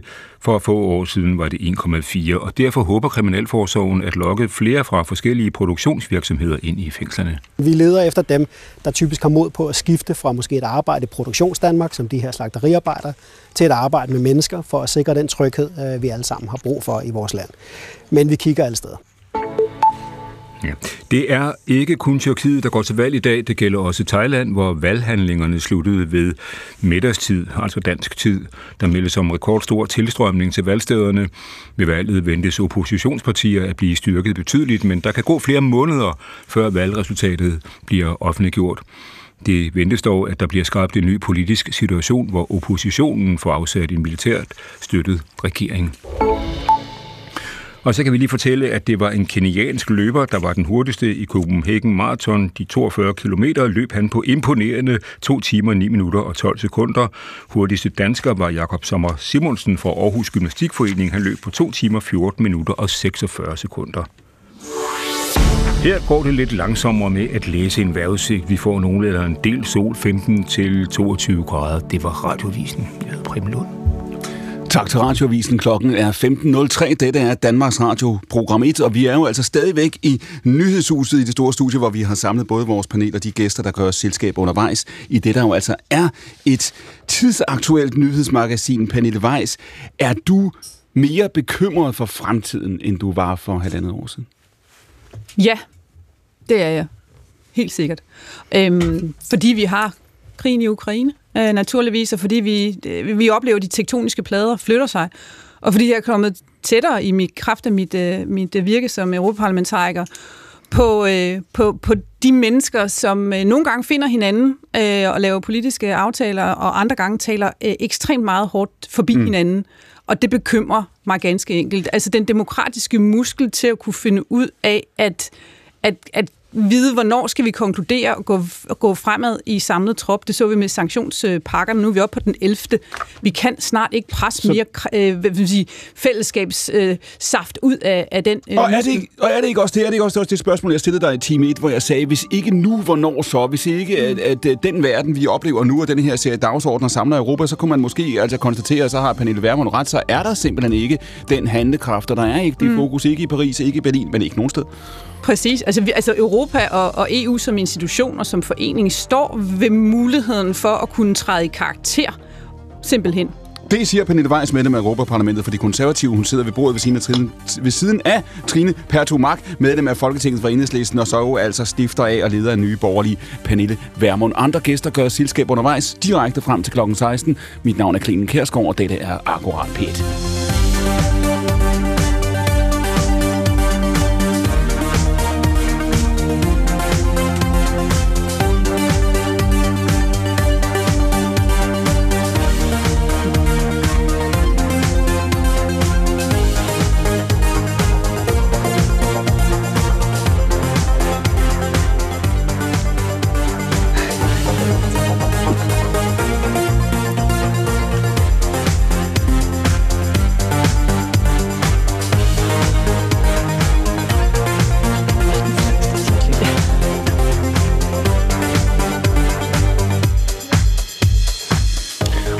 Som radioavisen nævnte, så er det jo altså i dag, at Tyrkiet går til valg. Det er et vigtigt valg, kan man sige, åbenlyst for Tyrkiet. Erdogan har jo altså været med magten i noget, der ligner 20 år. Det er et vigtigt valg for Europa, hvor Tyrkiet jo altså spiller en betydningsfuld rolle, også selvom landet ikke er medlem af EU. Vi så det i efterspillet til flygtninge- og migrantkrisen i 2015, en dagsorden, som også risikerer at bevæge sig op, kan man sige, af forsiderne senere i år. Og så er det jo altså også et vigtigt spørgsmål i forhold til NATO, hvor Tyrkiet har NATO's næststørste militær spiller jo altså en kolossal vigtig rolle i øvrigt, også i sit nærområde, og så i forhold til Rusland. Sten Nørskov, kan du høre mig? Det kan jeg. Det lyder godt. Du er med os. Det lyder, som om du står lige ved siden af mig. Det gør du ikke. Hvor er du lige nu, Sten? Jeg er midt i Ankara. Og fortæl, os, og fortæl os en gang, for dem, der sådan kun følger Tyrkiet lidt øh, på afstand, så kan man jo sige, at det også de senere år har været nogle dramatiske år, også i, i Tyrkiets historie, som så mange andre steder i, øh, i, i verden. Erdogan, som jo altså er øh, hovedpersonen i valget i dag, anderledes skulle det ikke være. Hvordan ser tyrkerne på ham, og hvordan har deres syn på ham ændret sig over de senere år? Altså, dem, der er tilhængere af Erdogan, ser ham som en af de største ledere, Tyrkiet nogensinde har haft.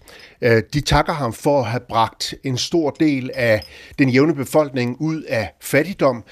Tyrkiet var en landsby, da Erdogan kom til, hvor der en af hans øh, kvindelige tilhængere, der sagde til et valgmøde i, i Izmir for et par uger siden.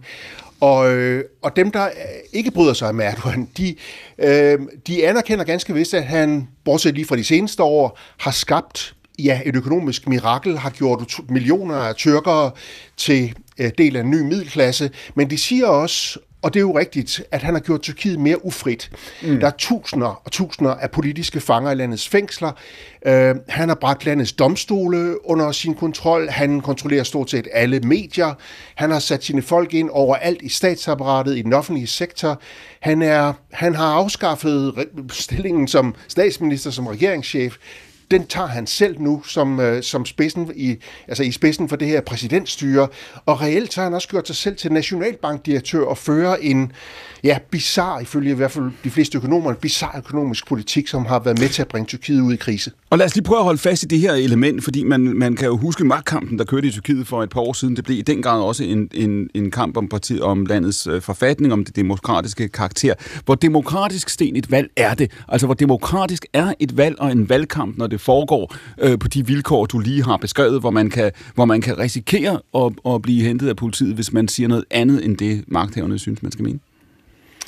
Altså selve valget øh, og valghandlingen, øh, der tror, jeg tror et øjeblik, man skal sådan se bort fra nogle af de ting, jeg sagde, så skal man øh, fokusere på selve dagen i dag, at den måde, det foregår på, og der vil ikke blive snydt med stemmerne.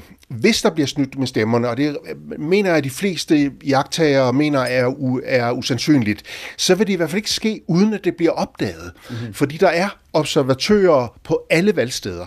Alle partier, alle store partier, har folk siddende lige ved siden af stemmeurnerne, og de slipper dem ikke af syne, før de er overgivet til den statslige valgkommission. Så det bliver et sådan set et frit valg, men det er alligevel et godt spørgsmål, du stiller, fordi det bliver ikke et retfærdigt valg. Som jeg lige sagde før, så har han bragt medierne, altså Tayyip Erdogan har bragt medierne under sin kontrol, og hvis du har set tyrkisk fjernsyn, mm. som jeg har de, de seneste dage, så har du stort set kun set Tayyip Erdogan. Ja, Kılıçdaroğlu er jo altså hans, hans rival nu, den rival, der er tilbage, kan man sige. Hvis ikke en af de, øh, de kandidater, der er på stemmesedlen, får over 50 procent af stemmerne, så kommer der en, en, en, øh, en anden runde. Hvilken vej blæser vinden? Altså de seneste målinger tyder på, at Kılıçdaroğlu, altså oppositionens kandidat, er omkring 5 procentpoint foran Erdogan. Altså det var med to dage til valgdagen, at det var der en, en forholdsvis troværdig, vurderer de fleste prognose som spåede. Så han er lidt foran. Øhm, om det bringer ham op over de der 50 procent, der gør, at han kan øh, tage sejren her mm. i dag, altså i første runde, det vil tiden vise. Når du siger før, at spørg, altså spørgsmålet om, hvordan man ser på Erdogan, øh, afhænger af, altså, øh, øh, altså hvad man synes om ham, hvor man er placeret, hvilken, hvilken tilgang man, øh, man, man har. Er det overraskende, Sten? Er det overraskende alligevel, når man ser på de udfordringer, Tyrkiet har, de problemer, han ikke har løst, at der ikke har været, kan man sige, en, en bredere reaktion og en lyst til noget andet? Ja, det kan man egentlig godt sige. Altså fordi man når man ser, hvor dyb den økonomiske krise er, hvor hårdt folk har det. Der er altså en inflation her, som er den højeste i OECD, altså blandt de udviklede industrialiserede lande. Mm. Øhm, den er på 40-50 procent. Øh, og, og de lønstigninger, der folk får, kan slet, slet ikke følge med. Så der er, nu sagde jeg lige før, at han har bragt millioner ud af fattigdom. Jeg vil lige vil sige, at han har sendt millioner tilbage til fattigdom de sidste par år.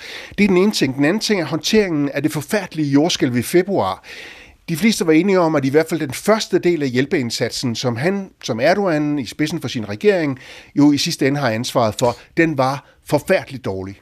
Så på den måde kan du godt, har du ret. På den måde kan man egentlig sige, at det er utroligt, at det er så tæt, som det er. Men det, det er det altså. Sidste spørgsmål her, når vi taler før om, du siger i virkeligheden, at det er et frit, men ikke et retfærdigt valg. Det var den formulering, du brugte. Ikke? Hvis, hvis, øh, hvis, øh, hvordan, er, hvordan er stemningen, når du møder med vælgerne og taler med, med, med vælgerne? At, vil, det være et, vil det være et delt land lige meget, hvem der vinder? Ja, det tror jeg, det vil være. Altså, hans øh, tilhængere vil reagere øh, vredt på, på et, et nederlag, og de vil, mange af dem vil ikke tro det. Mm. Øh, der er stor øh, gensidig mistænksomhed mellem de her vælgerbefolkninger, og mellem folk, som er medlemmer af partierne selvfølgelig også. Så, så jeg tror, man vil blive ved med at se et Tyrkiet, som er polariseret. Når det er sagt, så har det faktisk været, hvis jeg skulle sige en ting, der er kernen i Kemal Kılıçdaroğlu, altså oppositionens kandidatskampagne, ja. så har det været netop det. Tyrkiet, vi er nødt til at tale sammen igen, vi er nødt til at holde op med gensidigt at beskylde hinanden for at være, som Erdogan har gjort imod Kılıçdaroğlu, ja. være øh, terrorister og hvad ved jeg. Ja, så du kan sige, ønsket om at, at samle landet på, på tværs af den kløfte, det bliver, det bliver, det bliver i talelse. Præcis. Og der er en... Nu siger du før det der med, at, at altså, Erdogan her, er, altså, det er jo nu... Han er også en anden mand, ikke? Altså, han har også forandret sig. De ser også anderledes jo. på ham, end de gjorde, end de gjorde for, for, for, for, for 10 år siden. Øhm, men du siger, der, det vil være et delt land lige meget, hvem der vinder. Du tror ikke på, at det kan lykkes, kan man sige, at kaste de kløfter til? Jo, altså, det, det, altså livet går videre, og øh, nu sagde jeg før det der med, at der vil, der vil ikke blive snydt til det her valg. Mm. Altså tyrkerne betragter nærmest valg som hellige. Mm. Det er ikke for meget at sige. Altså det er virkelig, virkelig, det er noget man, det er også derfor stemmeprocenten er så høj. Mm. Øhm, den er, var ved seneste valg 86 procent. Øh, den, den her gang er der nogen, der gætter på, at den bliver over 90 procent. Altså folk, jeg var ved et valgsted her i centrale Ankara i morges, og allerede fra morgenstunden kl. 8 i morges var der lange køer. Øhm, det er noget, som tyrkerne tager ekstremt alvorligt. Skyldes det, var det bare sidste spørgsmål, Sten, er der, ligger der også i det måske også, at der er en, når, for, når man har den veneration i forhold til Tyrkiet, Tyrkiets historie, den moderne politiske historie, er der også nogle, nogle mennesker, som måske i virkeligheden, kan man sige, er kritiske over for Erdogan, er, er kritiske over for de måder, han har undergravet øh, ytringsfriheden på osv., men, men på en eller anden måde fastholder et mere positivt billede af Tyrkiet simpelthen, fordi de, de føler en stor grad af loyalitet til det politiske system og landets historie? Ja, det er i høj grad, og jeg vil også sige, at det er noget, som øh, den, den synes jeg, Kadummerman Gikemal Kalistoglu, mm. altså oppositionskandidat, han har ført en kampagne, som netop har næret den der kærlighed, ikke bare til landet, mm. men også til den måde, den respekt, der skal være omkring det demokratiske system. Mm. Og, og Erdogan har brugt, efter at have ført en lidt forsigtig kampagne først, så de sidste par uger har han ført og det, det tror jeg, at de fleste uafhængige jagttager vil sige, en temmelig beskidt øh, kampagne. Mm. Men Kılıçdaroğlu har ligesom holdt fast i Så. og sagt til os, til nogle af sine øh, hvad hedder det, øh, kolleger og til sine tilhængere, det der, det gør vi ikke. Vi taler pænt til hinanden, mm. og det vil sige, vi taler også pænt til de andre, til Erdogans folk. Og det har han faktisk formået at holde fast i. Så er det nødt for Sten Nørskov. Sten, tusind tak for det. Det var så lidt. Og det er jo altså i dag, at Tyrkiet stemmer. Det kan være, at der følger en uh, anden runde. Pernille Vermund, Pernille Weiss, uh, Trine Mark, I sidder stadig ved bordet her. Og lad mig lige høre jer en gang. Nu diskuterer vi jo i de her tider jo, hvorvidt vi er på vej mod en verden, hvor det bliver demokratierne på den ene side og autokratierne på den anden. Hvis det bliver sådan, Pernille Vermund, hvor hører Tyrkiet så hjemme? Ja, altså lige nu på den forkerte side. Øh, det er jo bare barst at sige, og, og sådan er det jo med, med store dele af den muslimske verden. Øh, for mig er der ingen, altså, ingen tvivl om, at den islamiske vækkelse og den, hvad skal man sige, koncentration af magten og de manglende demokratiske vilkår, der er i øh, store dele af Stormellemøsten, øh, det er, er nogen, der flytter dem væk fra demokratiet, og det er jo også det, vi ser, når, når, når hvad skal man sige, politisk islam kommer til Europa, at det er et konflikt med demokrati og den frihed, som de vestlige lande bygger på. Kan det være samme spørgsmål, hvis det er demokratierne mod autokratierne, hvor hører Tyrkiet sig hjemme? Ja, de er forhåbentlig på vej øh, med det valgresultat, de forhåbentlig får øh, til, øh, til vestlige værdier. Øh, det er jo den øh, appel, som, øh, som oppositionslederen øh, har, og især meget kløgtigt har udnyttet i dialogen med de unge vælgere. Og den skal vi jo gribe øh, i Europa. Altså, der sidder nogle centralbanker, øh, også i Europa, øh, mm. som skal række hånden ud og hjælpe dem med at få hævet den rente og få rettet op på den økonomi, der er. Sådan, så det som, som bedstefar, som han jo også bliver kaldt dernede, øh, men uden at blive sammenlignet med Putin overhovedet, øh, øh, øh, giver af retning øh, rent politisk. Der foregår, en, der foregår en del bedstefar-shaming i ja, det her program i dag, synes jeg. Det er meget samme spørgsmål. bedstemor. Hvis det, hvis, det, hvis, det er, hvis det er demokratierne mod autokratierne, hvor hører Tyrkiet sig igen? Altså afhængig af valgresultatet i dag, så, ja. øh, så må man sige, at det bevæger sig i hvert fald tættere på den autokratiske side af, af banen. Men jeg tror virkelig gerne, jeg vil advare mod, at man deler verden op i det. Fordi det betyder, at de alliancepartnere, vi i øvrigt har på alle mulige andre fronter, de i virkeligheden placerer sig både nogen i den demokratiske lejr, og nogen i den auto, hvad kan man sige, autokratiske lejr. Altså Ungarn er et regime, som er igennem en proces, der minder meget om det, der foregår i Tyrkiet med medierne, der kommer under hvad kan man sige, øh, politisk kontrol, mm. at der bliver øh, prikket til retssystemets øh, uafhængighed. Det samme sker i Israel. USA er jo det land, vi, altså, der var det, der foregik 6. januar for i år. Altså, det, der er kræfter i vores egen midte, om man vil, hmm. som også bevæger sig på kanten af noget mere autoritært, og noget, som vi i virkeligheden vil skulle karakterisere som autokratiske styre. Så jeg tror, man skal være sig for en slags forsimplede opdelinger af og, verden. Og Pernille Vermund, det er jo altså i virkeligheden det store spørgsmål, man stiller i de her år, det stiller man i Washington, men også andre steder, nemlig at sige, okay, vi kan se, at vi har en værdikamp, vi kan se, at der er nogen på den ene side, Kina, vi tæller Kina om lidt, melder klart ud, meget klart, Rusland melder klart ud, man siger, så det er umisforståeligt, jeres, altså vestens definition af demokrati, jeres definition af fremtiden er ikke en, vi deler, vi vil gerne vores egen vej. Hvem skal vi så alliere os med, Pernille Vermund? Hvor, jeg havde sagt, hvor kredsen skal vi være? Hvem skal vi sidde ved bord ved? Fordi hvis man har ret, du sagde det selv faktisk før radioavisen, hvor du også beskrev, hvor lille Europa er, hvor lille en del af verden vi, øh, øh, øh, vi, vi udgør. Der er dem, der vil sige, hør her, vi har brug for alle de venner, vi kan få, og, og Tyrkiet skal sidde med ved alle borde, øh, Saudi-Arabien med ved alle borde, hvis vi kan række hånden ud til Iran, skal Iran med alle, der vil os, alle vi kan samarbejde med, får vi brug for? Jamen, altså, jeg synes jo, man skal skelne mellem, eller der er langt, og der er en balance mellem, hvem skal vi alliere os med, og hvem skal vi gøre os uvenner med. Vi har ingen interesse i at skabe fjender eller uvenner nogen steder i verden, men det er jo ikke nogen ny ting, at den vestlige verden og vores demokrati vores måde at leve på er noget, som er forbeholdt en meget lille forholdsmæssigt lille del af øh, jordens befolkning. Altså der er og har i jo altid været store dele af befolkningen på jorden, som har levet med andre vilkår. Så har man gennem øh, mange år forsøgt at øh, kolonialisere store dele af verden. Det gik ikke særlig godt. Så har man i årtier forsøgt med sådan en meget aktivistisk udenrigspolitik at bombe sig til frihed og demokrati. Det gik heller ikke særlig godt. Jeg tror, det som er forskellen på i dag, og det man har gjort tidligere og troet tidligere, det er jo at endelig er man nået til en erkendelse af, at kultur betyder noget for, hvordan mennesker lever sammen. Kultur betyder noget for, om man har demokrati og frihed, som vi har i den vestlige verden, eller om man lever på andre måder. Det betyder ikke, at vi skal skabe fjendskaber eller øh, gå i krig med folk, fordi de lever på andre måder, men vi bliver nødt til at forholde os til det, både sikkerhedspolitisk og øh, ja, på alle punkter. Er det rigtigt, Vejs? Jamen, det er jo svært at være uenig i. Altså, alle kan jo ikke ligne os selv, og slet ikke, når Danmark er så lille, som, som vi er. Øhm, den vigtigste leveregel i hver relation, uanset om det er mellem lande, eller, eller det er øh, familiært, eller mellem kontinenter, så er det jo at tale sammen.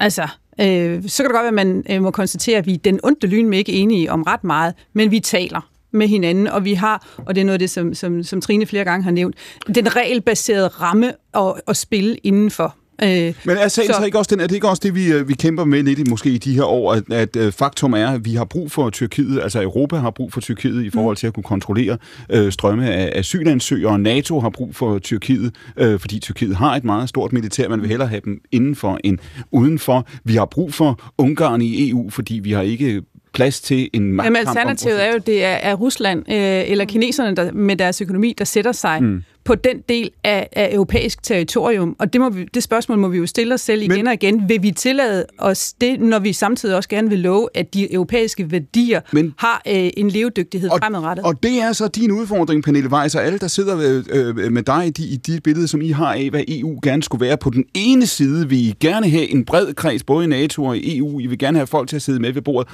Samtidig så forhindrer det vel også i, at man kan være tilstrækkeligt handlekraftig. Se på blokeringen af Sveriges NATO-medlemskab. Præcis. Øh, og, og det er derfor, at, at vilkåret i den vestlige verden, og der, hvor man har med demokratier at gøre, er, at det er lidt ligesom at stå med et meget, meget stort jazzorkester, hvor man laver en jam session, og nogle gange så lyder det simpelthen øh, ikke til at holde ud overhovedet. Og så er der andre tidspunkter, hvor, hvor, hvor koreografien af mennesker, der møder hinanden og taler om magtbalancer, enten det er økonomisk, eller det er intellektuelt, eller hvad pokker det nu er, mm. skaber nogle stemningsrum, du agerer i.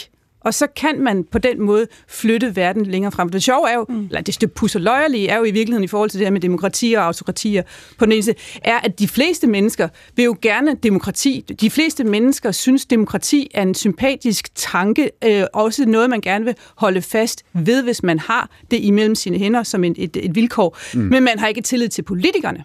Fordi mange politikere i, i høj grad ikke alt, er gode nok til at tage debatten med befolkningen om, hvor svært det er engang imellem at gøre tingene meget sorte eller meget hvide.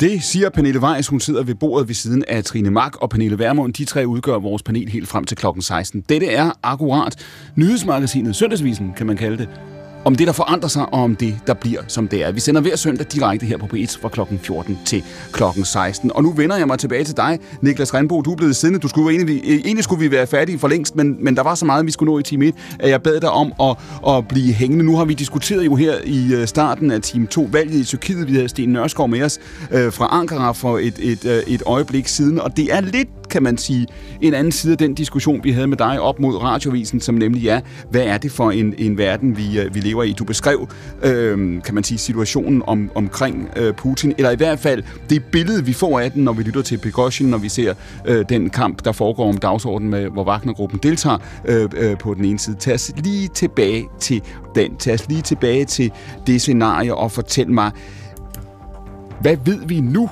kan man sige, om magtforholdene i toppen af Rusland, som vi ikke vidste for et halvt år siden?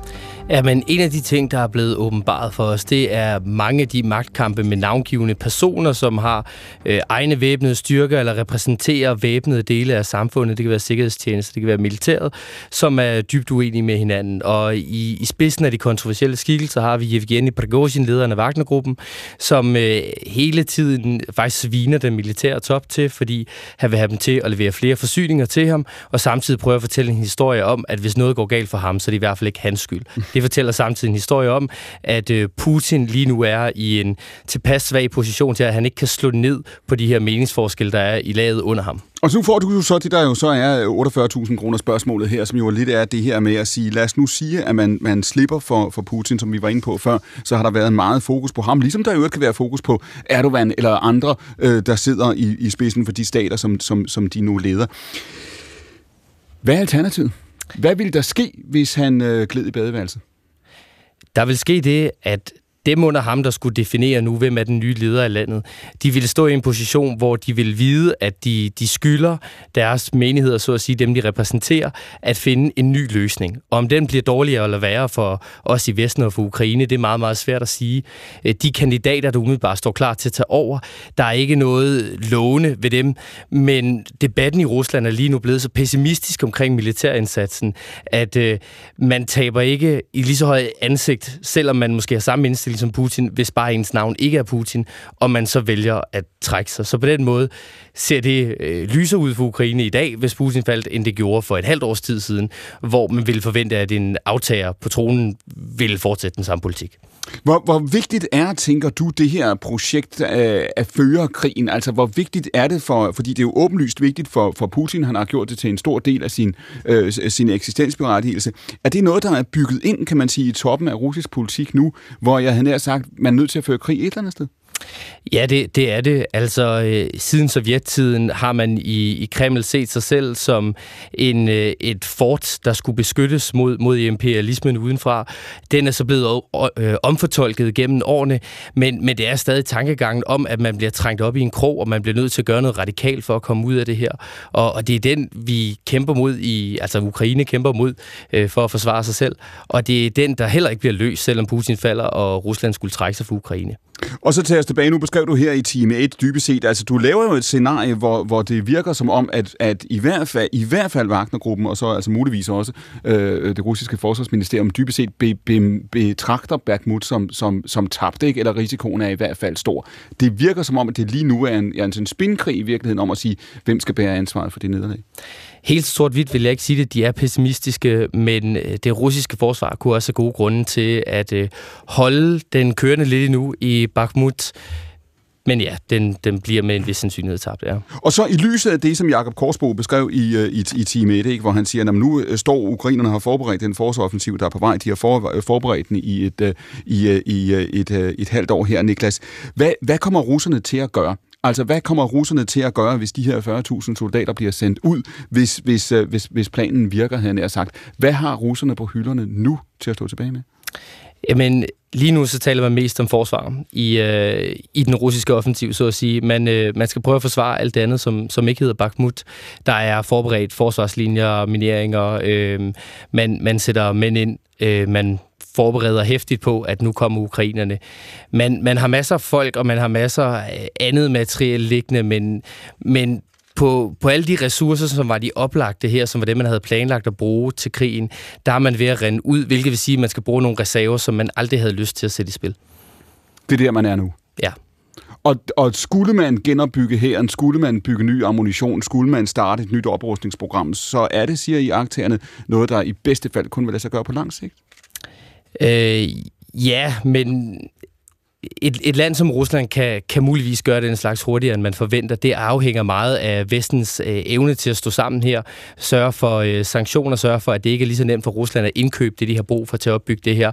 Øh, deres økonomi er enormt svækket, men oliepenge og oliepenge, og der er masser af dem stadig. Niklas, sidste spørgsmål. Ja, det, jeg er nemlig det, og fordi sidste spørgsmål, vi er meget tilbøjelige til også i det sidste halvandet år, det, det skyldes medierne, det skyldes politikerne også, vi lægger nogle tidslinjer ned på det, hvor vi tænker, nu er det i gang, nu er der momentum, nu skal der ske sådan og sådan. Kan vi være sikre på det? Altså, der går næsten 10 år siden øh, erobringen af, af, af Krim. Når vi sidder og tænker, Nå, men nu skal der ske sådan, og nu er det sidste chance, og nu er det slaget, og nu er det afgørende. Så det, du lige har beskrevet, Rusland har fundet aftager, Indien for eksempel, øh, til, til den olie, som andre ikke ville, ville købe. Øh, er der et scenarie, i hvilket Rusland havde nær sagt, taber nu noget, vi vil kalde et nederlag, og det fejrer vi kun for at konstatere, at der så udbryder, kan man sige, nye konflikter, nye kampe, nye provokationer om et halvt år eller to? Rusland repræsenterer jo også noget på den internationale bane, repræsenterer ligesom et, øh, et, et folk internationalt, at dem, hvis stemmer ikke bliver hørt i, proportionelt til, hvor mange de er. Mm. Og, og kan de mobilisere den identitet, eventuelt sammen med, med andre lande i verden, øh, til, til, ikke til gavn for EU, altså mod NATO, mod EU, mod Vesten, øh, så, så kan de stadig få det til at gøre ondt på os, mens de kan omgå sanktioner og opbygge militær kapacitet samtidig. Så du siger, de har steder, de har noget, de kan sælge, der er nogen, der vil, der vil købe. Så, så ideen om, at, at Ruslands skæbne bliver forsejlet i Ukraine, det er ikke nødvendigvis rigtigt. Det er ikke nødvendigvis rigtigt, men man kan i høj grad demonstrere, at der er lukket for en flanke, som er meget, meget vigtig for os, nemlig det rent geografiske på europæisk jord. Niklas Renbo, tusind tak for analysen. Jeg har fornemmelsen af, at vi ser dig øh, snart igen. Lad os lige prøve at sende din pointe her øh, over til panelet, også Pernille Weiss. Kunne det være, kunne det være situationen her? Det vi ser måned for måned, kvartal for kvartal i øjeblikket, det er, at Rusland finder andre og, og, og vende sig mod, og som Niklas siger, at Rusland på en eller anden måde bliver på verdensscenen, bliver øh, stemmen for dem, der synes, de ikke bliver hørt. Ja, hvis ikke at, at EU øh, øh, byder sig til med øh, samarbejdsaftaler med, med Afrika, med Indien, med, med dem, der lige nu øh, henter den energi til deres produktionsapparat, de har behov for, øh, og som er til rådighed øh, hos, øh, hos Rusland. Øh, så det var jo også min pointe i, i den time 1, øh, at, at derfor så skal også EU og det internationale samfund gøre mere for at samarbejde med hinanden, for at sørge for, at også den grønne, de grønne forpligtende aftaler i, i Paris-aftalen, som Trine hun nævnte, det er jo det, der kan være motoren og skelettet til at få drejet samarbejdspartnerne i den rigtige retning, hvorved også Rusland på et tidspunkt må indse, verden er blevet mindre sort, øh, øh, end, end, end den var engang, og det, øh, det magtspil, som de kan, kan agere i, hvor de kan sælge øh, sort energi til nogen, der har behov for det, øh, det render også ud på et tidspunkt. Og hvad gør de så? Men altså, du siger typisk set, at det øjeblik, at der ikke er et marked for olie længere, men den, den dato, Pernille Weiss, ligger jo et pænt stykke i fremtiden. Præcis, det gør den, men den kan også, at den dato kan komme tættere på os, hvis vi styrker vores øh, samarbejde i regi af Paris-aftalen, og, og blandt andet også med samarbejde mellem EU og det afrikanske kontinent omkring råstoffer til øh, vindmøller, i stedet for at vi er afhængige af at få dem fra Kina. Øhm, så, så der er mange sådan forbundne kar i retning af at gøre markedet for, øh, for russisk olie og gas mere eller mindre profitabel i mange generationer frem. Mads Vestager, du sidder på nyhedsbrevet Sinologica. Velkommen her til, uh, du har lyttet med, uh, kan man sige, i den, den sidste uh, halvanden time. Du, vi hørte dig jo også lige uh, lægge op til programmet i virkeligheden for, for, for 90 minutter siden, hvor jeg spurgte dig, hvad vi, har, hvad vi har lært om Kina over de sidste halvandet år. Og der var svaret jo, kan man sige, lige ind i den her diskussion. Hvad var det, du sagde? Jamen det er, at vi har lært rigtig meget omkring hvad hedder det, Kina og Ruslands forhold her, efter den russiske invasion af Ukraine. Ja, og der spurgte jeg dig jo også, det noget jeg at gøre, hvorvidt det her, vi ser, er sådan et, et, et samarbejde, der kan, der kan føre andre steder. Det, det virker jo som om, i hvert fald set fra Xi Jinpings side i øjeblikket, at det er Putin, der har meget brug for ham. Det er Rusland, der åbenlyst har meget brug for Kina, meget mere, end hvis krigen her var, var lykkedes bedre øh, og lykkedes øh, hurtigere. Hvad kan han få til gengæld, Xi Jinping, når Putin beder om det ene og det andet? Jamen, man kan få mange ting, og også øh, mange ting, der tæller lidt ind i nogle af de diskussioner, der har været her i øh, programmet i dag. Altså, råstoffer, det er virkelig noget, Kina har brug for fremadrettet, mm. og det har de masser af i Rusland. Mm. Der er også det, at øh, hvad hedder det, en af de kæmpe store faktorer, der besejlede den kolde krig og Sovjetunionens fald, det var netop, at øh, Nixon formåede jo at lave en aftale med Kina, øh, som faktisk, øh, hvad hedder det, gjorde, at Kina fik hjælp til at, øh, at hvad kan man sige, at øh, counter Sovjetunionen, som man mm. havde en, en stor strid med. Mm. Så det, at man laver et, øh, et samarbejde med Rusland nu, det gør så, at du faktisk får, øh, får ro på den her lange grænse, der er mellem Kina og, og Rusland. Og det er noget, vi ikke diskuterer så meget, men for kineserne er det en kæmpe, kæmpe stor ting, fordi det betyder, at du kan tage ressourcer fra det her øh, hvad hedder det, centralasiatiske theater, mm. og rykke det til andre dele. Det er jo, det jeg tænker på her, det er jo selvfølgelig uh, Taiwan-strædet, øh, ikke? Altså. Jo, men, men, men øh, stadigvæk, hvis man skal være en lille bitte smule kynisk her, så der er jo, der er jo også dem, der beskriver det her som et scenarie, i hvilket med tiden øh, Rusland bliver mindre og mindre vigtigt, Kina bliver mere vigtigt, altså hvis vi siger 5-10 mm. år frem. Hvis denne her Ukraine-krig viser sig at trække ud og blive så problematisk dybest set, som vi hører, altså Jakob Korsgaard øh, lægger op til, øh, så problematisk for, for, for Putin og så omkostningsfuld, så vil han kun få mere og mere brug for, øh, for Kina. Ikke? Altså det, det ja. kan man sige. Så på den måde er det et meget uligevægtet forhold. Ikke? Altså, det virker også som om, på trods af topmødet mellem de to, de har haft 40 topmøder deromkring, ikke? Xi Jinping og Putin, det er mange, men, men det virker vel også som om, at Xi Jinping i øjeblikket holder en smule tilbage i forhold til Ukraine, eller hvad? Ja, det, øh, det, det gør han. Altså, og jeg tror, at, øh, at man fra Beijings side virkelig har set tiden øh, øh her over det sidste år, set hvordan udviklingen har været på slagmarken. Nu har vi lige set her for nylig, øh, Xi, han ringede til øh, Zelensky, og, øh, og der kom ikke så meget ud af det her øh, opkald, men bare det, at opkaldet var der, det, øh, det er trods alt en, øh, en, en markant udvikling. Og vi har også lige set, at øh, man fra Beijing side har været ude at sige, at nu vil man sende en speciel øh, udsending til Ukraine, Øhm, og det har også været noget, som vi har gået og ventet på, om de overhovedet vil gøre det, fordi at da Xi, han rejste til Moskva, så sagde han, at, øh, eller så, så blev der sagt fra det kinesiske udenrigsministeriums side, at man ville tage kontakt til Zelensky, men altså, øhm, der gik jo nogle, øh, nogle uger før det faktisk øh, øh kom i stand. Men altså, jeg vil også lige Øh, jeg vil også lige, øh, hvad hedder det, øh, sætte nogle ord på det her med øh, storebror-lillebror-forholdet mellem mm. Kina og Rusland. Altså tilbage i 50'erne, øh, der, der i, i Kina, så kaldte man Sovjetunionen for Sulian. Der er gået på kinesisk, som betyder øh, øh, storebror Sovjet. Ikke også?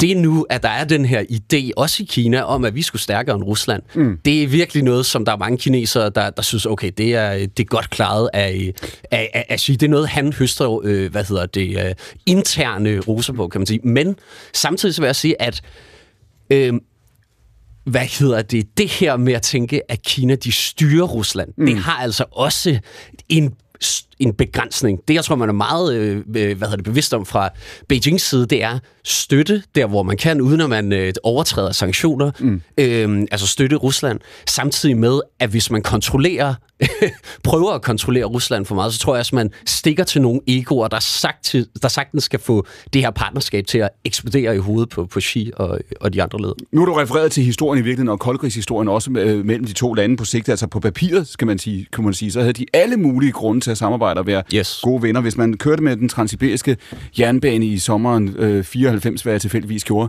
så kunne man konstatere, at man kunne øh, blive vidne til, til denne her historie, fordi øh, jernbanestationerne langs den transsibiriske jernbane var bygget, da de var gode venner. Så mm. det var med lyskroner og løvefødder og kisvejsninger, og så havde der så været nogle årtier, hvor forholdet havde haft lidt en anden karakter, jævnfør, øh, hvad du sagde før om, om uh, Nixons besøg, ikke? Altså, hvor de der øh, stationer så havde fået lov til at, at, at forfalde. Og så måske alligevel, fordi der var jo faktisk en historie, som ikke har fået så meget opmærksomhed i de danske medier, men som har vagt en del opmærksomhed andre steder. Kinas ambassadør til i Frankrig, Lu var ude jo altså for ganske nylig og stille spørgsmålstegn ved, om de, og man kan godt være lidt i tvivl om, hvad han mente, men stille spørgsmålstegn ved, om de øh, tidligere sovjetiske medlemsrepublikker øh, har en, en ægte selvstændighed. Det var noget i den retning, han ønskede at stille spørgsmålstegn ved. Det var ikke et stik, han, han gjorde sig umage for at tage hjem, men det var, det var en eller anden form for, for prøveballon med at melde det ud, nu er det, nu er det jo så ambassadøren i Paris, det er ikke noget, der kommer fra Beijing, det er ikke noget, der kommer fra Xi selv, men ved at melde det ud, eller sende den prøveballon op, hvis det er, hvad det er, Mads Vester er det så alligevel et udtryk for, at, at Kina prøver at se, hvad sker der, hvis vi dybest set stiller os bag det, der jo ligner fuldstændig den russiske argumentation om Ukraine? Ja, jeg tror i hvert fald fra, fra den ambassadørs side, at han prøvede, men fejlede i at, mm. øh, hvad hedder det, udtrykke, altså udtrykke en, en, en form for, for støtte for Rusland. Ja det, når man bevæger sig rundt i, øh, i, i Kina, altså så det, man kan høre fra nogle kinesere, det er den her idé om, at, øh, altså, at der er en øh, der, der er en grund til at samarbejde med Rusland, fordi at altså, der simpelthen er interesser omkring at få territoriet tilbage, ikke også? Både i Kina med, med Taiwan, og i, øh, i Rusland med de tidligere, øh, hvad hedder det, øh, øh, eller de, de, de tidligere sovjetiske områder ja. i Østeuropa. Men når det så er sagt, så må vi også sige, at det, det kinesiske øh, udenrigsministerium, de var ude og, øh, og trække det her tilbage, ikke? og så var ude og ligesom sige øh, øh, undskyld faktisk øh, for de her udtalelser. Så det, jeg tror, nogle af de her diplomater, de gør, det er i virkeligheden, at de forsøger jo at læse lidt tebladene fra, hvad der kommer ud af, øh, mm. af hvad hedder det, af udenrigsministeriet, og også hvad Xi siger, og så prøver de lidt selv frem med at sige nogle ting, og det her, det, det tror jeg ikke var koordineret faktisk. Det tror du ikke? Det var ikke, det var ikke bare smart en, en prøveballon? Det tror jeg ikke. Altså, der har jo været... Det kan godt være, det har været en prøveballon for ham, ja. også fra ham selv. Men altså, det vi har set over de sidste par år, det er kinesiske øh, diplomater, der bliver mere og mere aggressive i deres udmeldinger. Mm. Det er det, vi, det, eller der bliver kaldt for ulvekriger-diplomatiet, ja. ikke også? Jo, og lad os lige holde fast i den, fordi man kan sige, hvis, altså lad os nu sige, at han havde stået fast, Lucia, her, ikke? Mm. det han jo i virkeligheden gør, det er, at han stiller spørgsmålstegn ved noget, der jo ellers har været et virkelig hævdvundet princip i kinesisk udenrigspolitik, og det argument, som alle deres kritikere, dem er der ikke så få af, plejer at blive mødt af, nemlig at Kina siger, at national suverænitet mm. gælder. Mm. Ikke? Der har jo også været masser af analyser af at, at sige, at det har også været Kinas problem med Ukrainekrigen, at det er svært at stille sig op og sige, at national suverænitet gælder, på den ene side at bruge det som argument for, hvorfor, hvorfor andre ikke må blande sig i det, som Kina definerer som interne forhold, og så samtidig støtte op bag det, der jo altså i Ukraine ligner en virkelig god gammeldags øh, gedin øh, erobringskrig. Ikke? Mm. Øhm, Hvorfor skulle Xi Jinping i øjeblikket risikere ret meget for Putin? Hvorfor ikke dybest set bare sidde i baghånd, vente, og så måske i virkeligheden forbeholde sig en rolle som maler som den, der kan gå ind og stille sig op mellem Ukraine og Rusland. Det lyder lidt som om, det også er det, den mulighed, han, han forsøger at reservere, jævnfør hans uh, telefonopkald til Zelensky. Ja, altså det er jo det, de prøver med. Det, det er jo det, den egentlige balance er. Det er at prøve at støtte Rusland, øh, samtidig med, at man øh, øh, prøver at, at sige, at man godt kan agere måske en, en mailerrolle i fremtiden. Mm. Men de ting, vi har været ude og høre fra de kinesiske ledere, fra det kinesiske udenrigsministerium, det er jo, altså det er jo vagt, må vi sige, på den her øh, front. Og i hvert fald noget, der, øh, der øh, altså ikke er faldet i særlig god jord i, øh, i Europa, og heller ikke fra, øh, fra ukrainsk øh, side. Altså, man har simpelthen ikke været ude og, være, og tage skarpt nok afstand, jo vel? Mm. Og der er så også spørgsmålet selvfølgelig, hvordan ser vi så i Vesten? Hvordan ser vi i Europa på, på, på Rusland og Kina her? Betragter vi dem som to allierede i det, der ligner en lejr, øh, som ligner en, en blok? Du sagde, Trine Mark, her i, øh, lidt tidligere i udsendelsen, sagde du, du vil gerne advare mod den der opdeling i demokrati og mod autokrati, og vi hører den jo fra alle mulige sider i virkeligheden blive pusset af. Så kan man også høre, kan man sige, alle mulige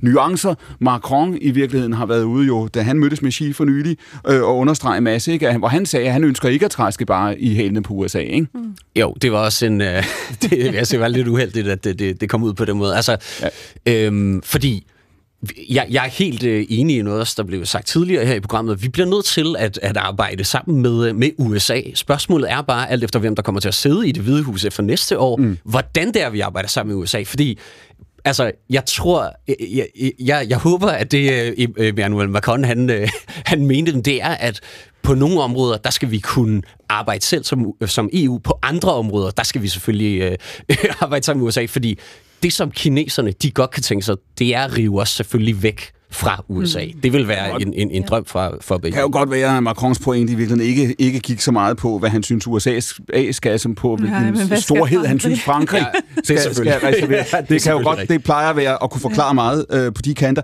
Øh, Trine Mark, når du siger det der med, at du vil gerne advare mod den opdeling i demokratier og, og autokratier, det er jo i virkeligheden der, vi har. Det er jo det, er jo det Scholz var ude før jul og advar mm. øh, mod det samme. Han sagde, at vi ønsker os ikke en ny kold krig. Macron kan man læse ind i den kontekst. Øh, Biden, faktisk, vi har citeret ham for det tidligere i denne her serie, har jo også sagt, han ønsker ikke en kold mm. krig med Kina, men en, en konkurrence. Samtidig er der dem, der vil sige, vi undgår det ikke. Hør her, der er en supermagt, det er USA. Der er en opstigende supermagt, det er Kina. De er uenige, de har modsatrettede interesser, og hvad enten vi vil eller ej, så går vi skridt for skridt nu mod en ny kold krig. Jamen, to ting. Et, altså, jeg synes, jeg advarer imod den der opdeling, fordi det er noget sludder. Altså, fordi vi har nabolande og folk i øh, lande i EU, lande i NATO, som jo vil falde i kategorien autokratier. Derfor er det en ret dårlig opdeling at sætte sig selv i, hvad kan man sige, i konflikt med, med allierede. Så det er, den, det er den første helt banale konstatering. Det andet er det med den kolde krig. Altså, vi er jo ikke statister til noget, der foregår derude. Det er jo et spørgsmål, hvad er det for en rolle Danmark og EU-lande i øvrigt gerne vil spille, og vil man gerne bidrage til en stigende kold krig? Og det er jo så det, Tyskland har sagt, det synes de er en virkelig dårlig kurs for verden. Øh, jeg er fuldstændig enig, og det er fordi det helt banalt er sådan, at vi står med en bulrende klimakrise. Mm. Vi står med behovet for stærke internationale aftaler for at løse krig, fred, ulighed, klimaforandringer, øh, ressourceforbrug osv. Så der er brug for, at uanset om der kommer og er en verden med et antal af regionale stormagter, så er der nødt til at være den her overligger, som er den regelbaserede verdensorden, hvor man har aftaler, aftalesystemer, hvor man har internationale forpligtelser, hvor under neden der så er nogle regionale stormagter, som agerer. Og jeg tror bare, for lige en sidste pointe, jeg tror ikke, man har forstået den globale dynamik, hvis man tror, at det Kina er i gang med, det er at sætte sig selv op på siden med USA, som man har i Kina mod Vesten. Det, der er på spil lige nu, det er, at Kina agerer på en måde, hvor Vesten, forstået som den USA-dominerede verden, bliver isoleret fra resten af verden. Det er det, der foregår lige nu.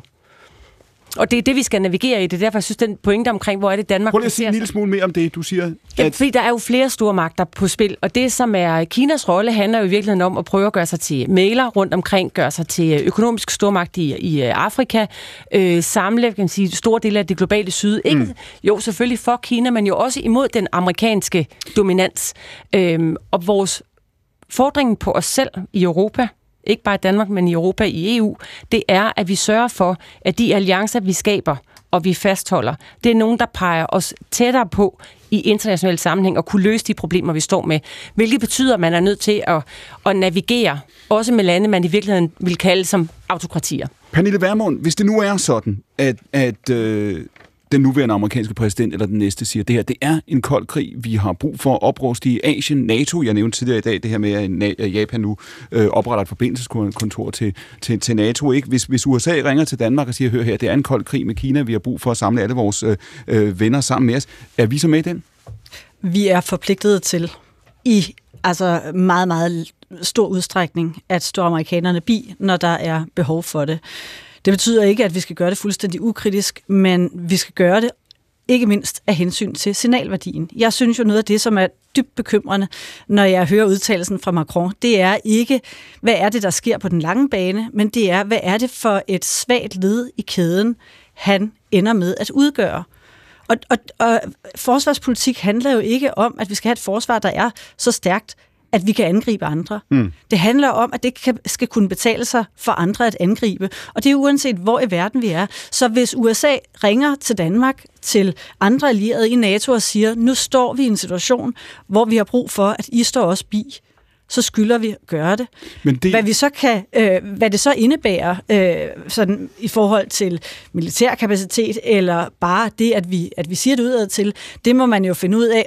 Målet er, at vi aldrig skal nå dertil. Men du og det er også derfor, det, altså, det er sådan lidt, målet er jo ikke, at vi skal nå dertil, hvor vi skal øh, i krig med Kina, eller, øh, at, eller skabe en men, ny konflikt. Men det, men scenarie, det, ikke... det scenarie, man kan, man kan jo se en tendens i USA, hvor både demokrater og republikanere har bevæget sig længere og længere i retning af at bruge en koldkrigsretorik, ikke? Altså at forberede en, en, en magtkamp med Kina, som begynder at have den her karakter. Ja, det har en karakter af oprustning, det er Taiwan, der skal beskyttes. Der kan være alle mulige andre elementer. Der siger du i virkeligheden, hvis USA ønsker det her, vil det her gå ned ad den vej. Så skal og... vi strække os meget langt for at stoppe en bi. Og, og vi, skal, altså, vi skal også acceptere og anerkende, at ligesom Ukraine er vores baghave, vores nærområde, og amerikanerne øh, kommer også til undsætning, mm. når der er konflikter her, jamen så skylder vi at gøre det samme den anden vej. Det betyder ikke, det betyder ikke, at vi har en interesse i en konflikt, eller at optræde en konflikt, men en musketeret må være en musketeret, uanset om det går til øst, mod øst eller mod vest. Mark? Jamen, altså, jeg synes stadigvæk, der er en tendens til at forsimple diskussionen og tale om, at den konflikten, militær konflikt på en eller anden måde bliver uomgængelig, og så skal man stå på den rigtige side. Jeg synes, den politiske opgave, når vi sidder og har alle de her diskussioner, det er at sørge for, at vi bevæger os i en modsat retning. Det er jo, altså, Faktum er bare, at hvis man bevæger sig på kanten mod afgrunden i en bil, så kan det ikke betale sig at lede efter en airbag, så skal man lede efter bakgearet. Og det er virkelig lidt det, jeg synes er vigtigt i den her diskussion. At det, vi har ikke brug for en kold krig. Øh, og der er ikke brug for en konfliktoptrappende hvad kan man sige, kurs, hvor det er de militære svar, man leder efter. Fordi den, de svar er og bliver meget begrænset og har meget, meget alvorlige udkomme. Så det, det gælder om, det er at placere sig et sted, hvor, hvor man ikke smider kompasset politisk. Holder fast ved sit kompas om regelbaseret orden, demokrati, pluralisme, rettigheder, og finder de allierede, man kan for at skabe en verden, der gør, den, der, som gør verden bedre for det langt det største flertal. Den barske virkelighed er bare, at det at have et forsvar, det at have et stærkt forsvar, er forudsætningen for frihed og for selvstændighed. Vi kommer ingen vegne, hvis ikke vi anerkender, at forsvaret og det, at man, at man står stærkt sammen, at det er en forudsætning for, at vi overhovedet ikke når dertil.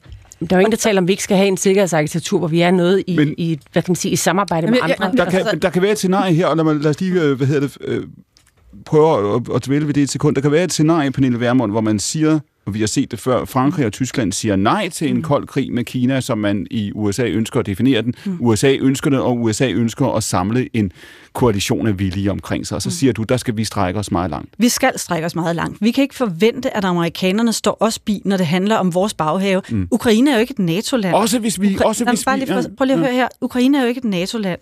Når det er amerikanske styrker, der i høj grad står her, nu hørte vi tidligere, at, at ja, men vi er næsten oppe på amerikansk niveau det er jo vildt, at vi er næsten oppe på amerikansk niveau i forhold til Ukraine. Vi burde jo være langt bedre. Det er vores baghave. Det er os, der står i næste række. Så hvis vi forventer, at amerikanerne står os bi, mm. så skal vi selvfølgelig også stå dem bi. Nice. Jamen, jeg, jeg synes øh, måske, at, at, at vi skal hæve blikket en lille bit smule, og ikke snakke så meget om, hvorvidt øh, kold krig eller, eller ej. Nu, nu, nu sidder vi som danske politikere og prøver at, at få nogenlunde styr på, hvad der foregår ude i verden.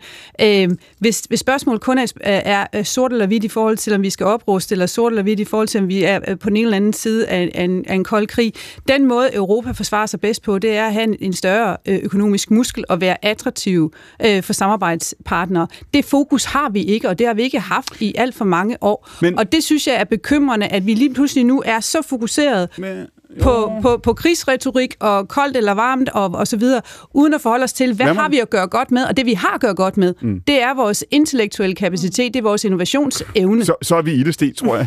Nej, ja, det må jeg sige. Nå, nå, man skal jo ikke, altså tingene hænger jo sammen her.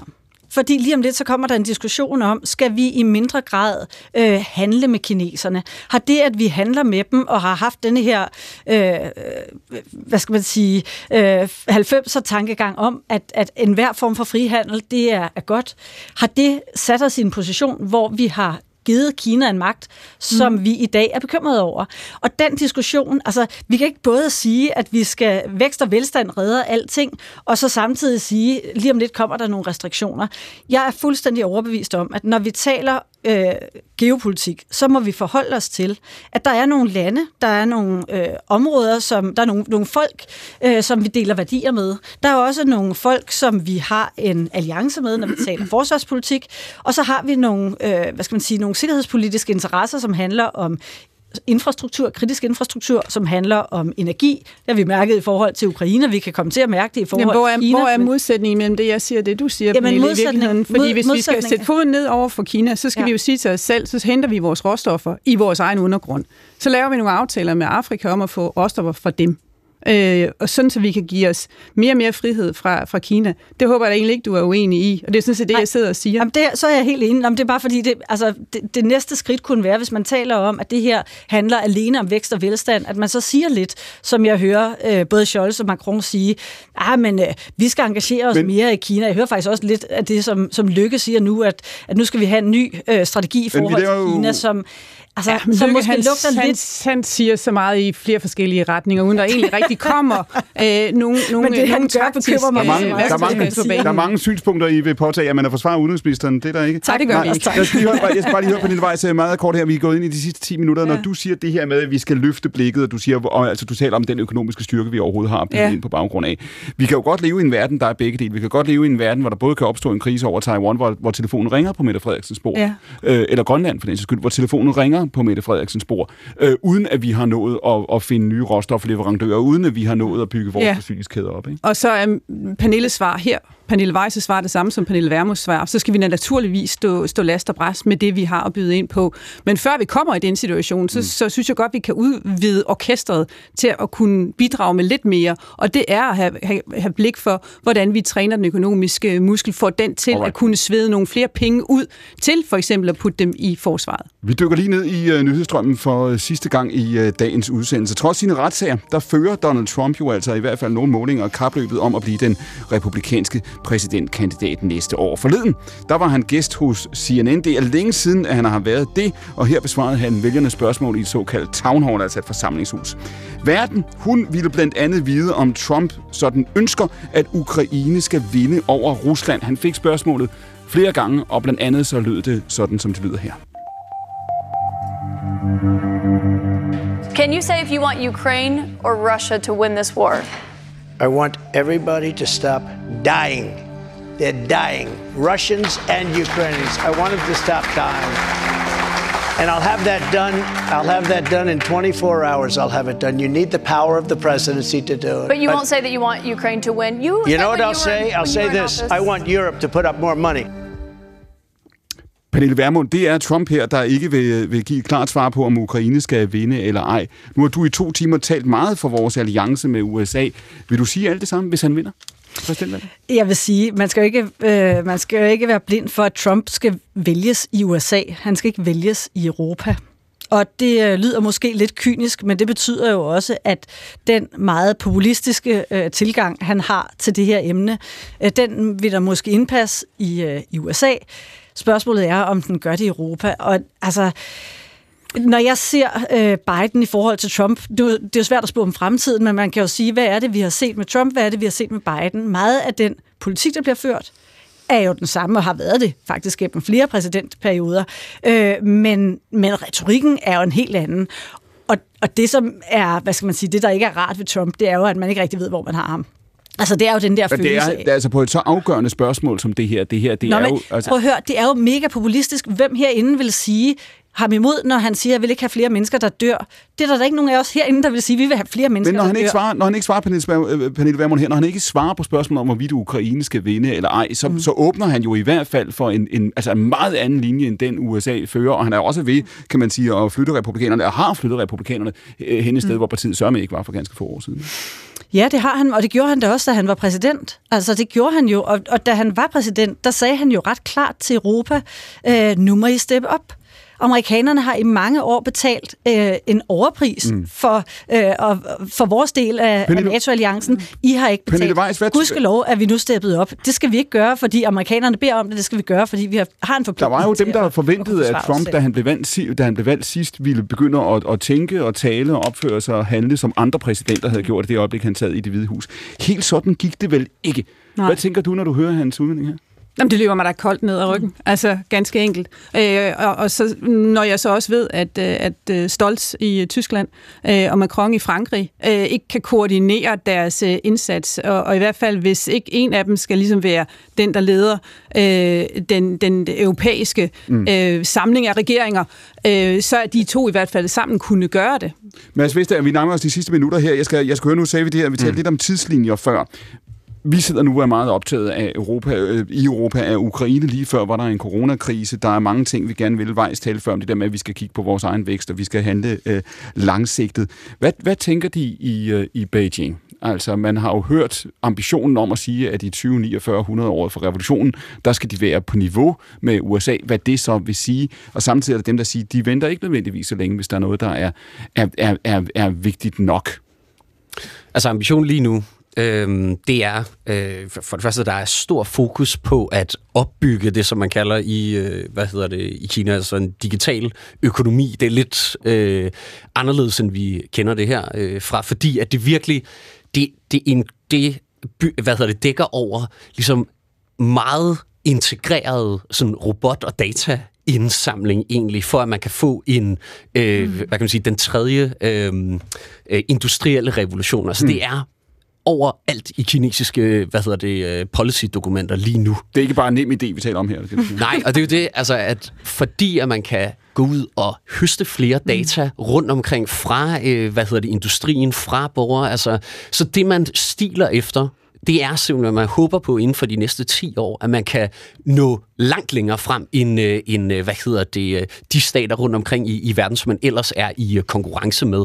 Det er en ting, så der er masser af andre ting. Altså under, hvad hedder han, Xi, under, her under Xi's ledelse de sidste 10 år, jamen så ideen om, at der skulle ske en invasion af Taiwan, det er en reel risiko lige mm. pludselig. Ikke? Altså, for 10 år siden, der var det noget, som øh, vi, vi var blevet vant til, også der i jagtog, øh, jagtager Kina, at mm. jamen, altså, det, er en, det er simpelthen en, øh, en can, en øh, dåse, som øh, lederne de, øh, hvad hedder det, sparker ned af vejen, ikke? og så siger, ved du hvad, det er, øh, det, det, det er til fremtiden, de fremtidige ledere, øh, der skal, øh, der skal hvad hedder det, agere på det. Nu må vi sige, at Xi, han har jo han har været ude at sige, at øh, man vil ikke tage muligheden for at bruge våben og bruge militæret, lave en militær intervention omkring øh, Taiwan. Det vil man ikke tage af bordet. Det er virkelig øh, markant. Vi har også set sidste år, øh, hvad hedder det, under den 20. partikongres, at en, en frase, som har været i Xi's taler over de sidste mange år, nemlig at Kina øh, øh, undergår en fredelig øh, hvad hedder det, øh, hvad, hvad kan man sige, sådan... Opstigning. Opstigning på den globale scene. Det er ja. man gået væk fra, simpelthen at sige. Så det, det, det er mm. også en... Øh, det er også en markant indikator på, hvor, øh, hvor vi forhandler. Og du beskriver i virkeligheden altså her, øh, også for at gå tilbage til udgangspunktet, der siger du, der sidder man ikke i virkeligheden og kigger bare et halvt år eller et helt år frem, man kigger meget længere frem end det i virkeligheden. Ja, det gør man, men øh, samtidig så vil jeg også sige, altså nogle gange så det her med, at kineserne de planlægger så langt ud i fremtiden, det overvurderer vi også nogle gange, vil jeg sige, mm. fordi at på den korte bane, der er der også mange udfordringer i Kina sidste år.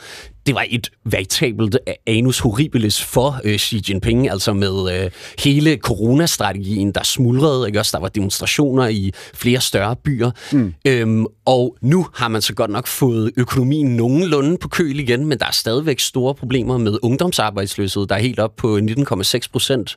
Øh, mange unge, der simpelthen ikke øh, føler, at de, at de får nok ud af ligesom den kinesiske økonomi. Øh, og det er udfordringer for Xi's Kina lige nu. Risikerer vi, og nu er vi virkelig det sidste minut her, risikerer vi, Trine Mark, du var inde på det tidligere, da vi talte om Rusland i time 1, altså risikerer vi en, en, en, øh, en, en verden her, hvor ledere, hvad enten det er i Moskva, eller i Beijing, eller i Washington, eller i København, har en interesse i at tale internationale konflikter op, fordi der er så store hjemlige problemer, som det er svært at finde løsninger på? Den far der altid med folk, der skal genvælges på den korte tidshorisont. Øh, det, der er det vigtige, det er de folk, der rent faktisk gerne vil en regelbaseret orden, løse klimakrisen og sørge for fred og sikkerhed, mm. at de i virkeligheden finder alliancerne med hinanden og kigger længere frem end, øh, end det, som vi talte om her. Og jeg synes i virkeligheden, det der citat, du havde af Trump lige før, det understreger hele pointen af, hvorfor man ikke automatisk kan lægge sig i slipstrømmen af USA, for vi aner ikke, hvad det er for et USA, vi kigger frem mod. Jeg spurgte Pernille Weiss her i det første minut af den her time. Pernille Vermund, du får det samme spørgsmål. Er du øh, mere bekymret for verdens fremtid, end du var for et år siden? Det vil være nemt at sige, nej, eller sige ja, men jeg vil sige nej. Og det vil jeg, fordi verden er de sidste altså, mange hundrede år blevet bedre. Der er mere fred, der er folk, der lever bedre liv, vi økonomisk går det frem og så videre. Så samlet set, så har jeg en vis tiltro til fremtiden. En vis tiltro. Redaktør og producer på programmet er Louise Røm, og i redaktionen sidder Sofie Andersen, og mit navn er Clemen Kærsgaard. Er USA også verdens lille supermarked om 10 år, Pernille Vermund? Jeg tør ikke spå om fremtiden. Om 20? Jeg tør stadig ikke spå om fremtiden. Der er 8 sekunder tilbage. Tak til de medvirkende. Vi lyttes ved på søndag fra 14 til 16 i P1 Søndagsvis. Den hedder Akkurat. Nu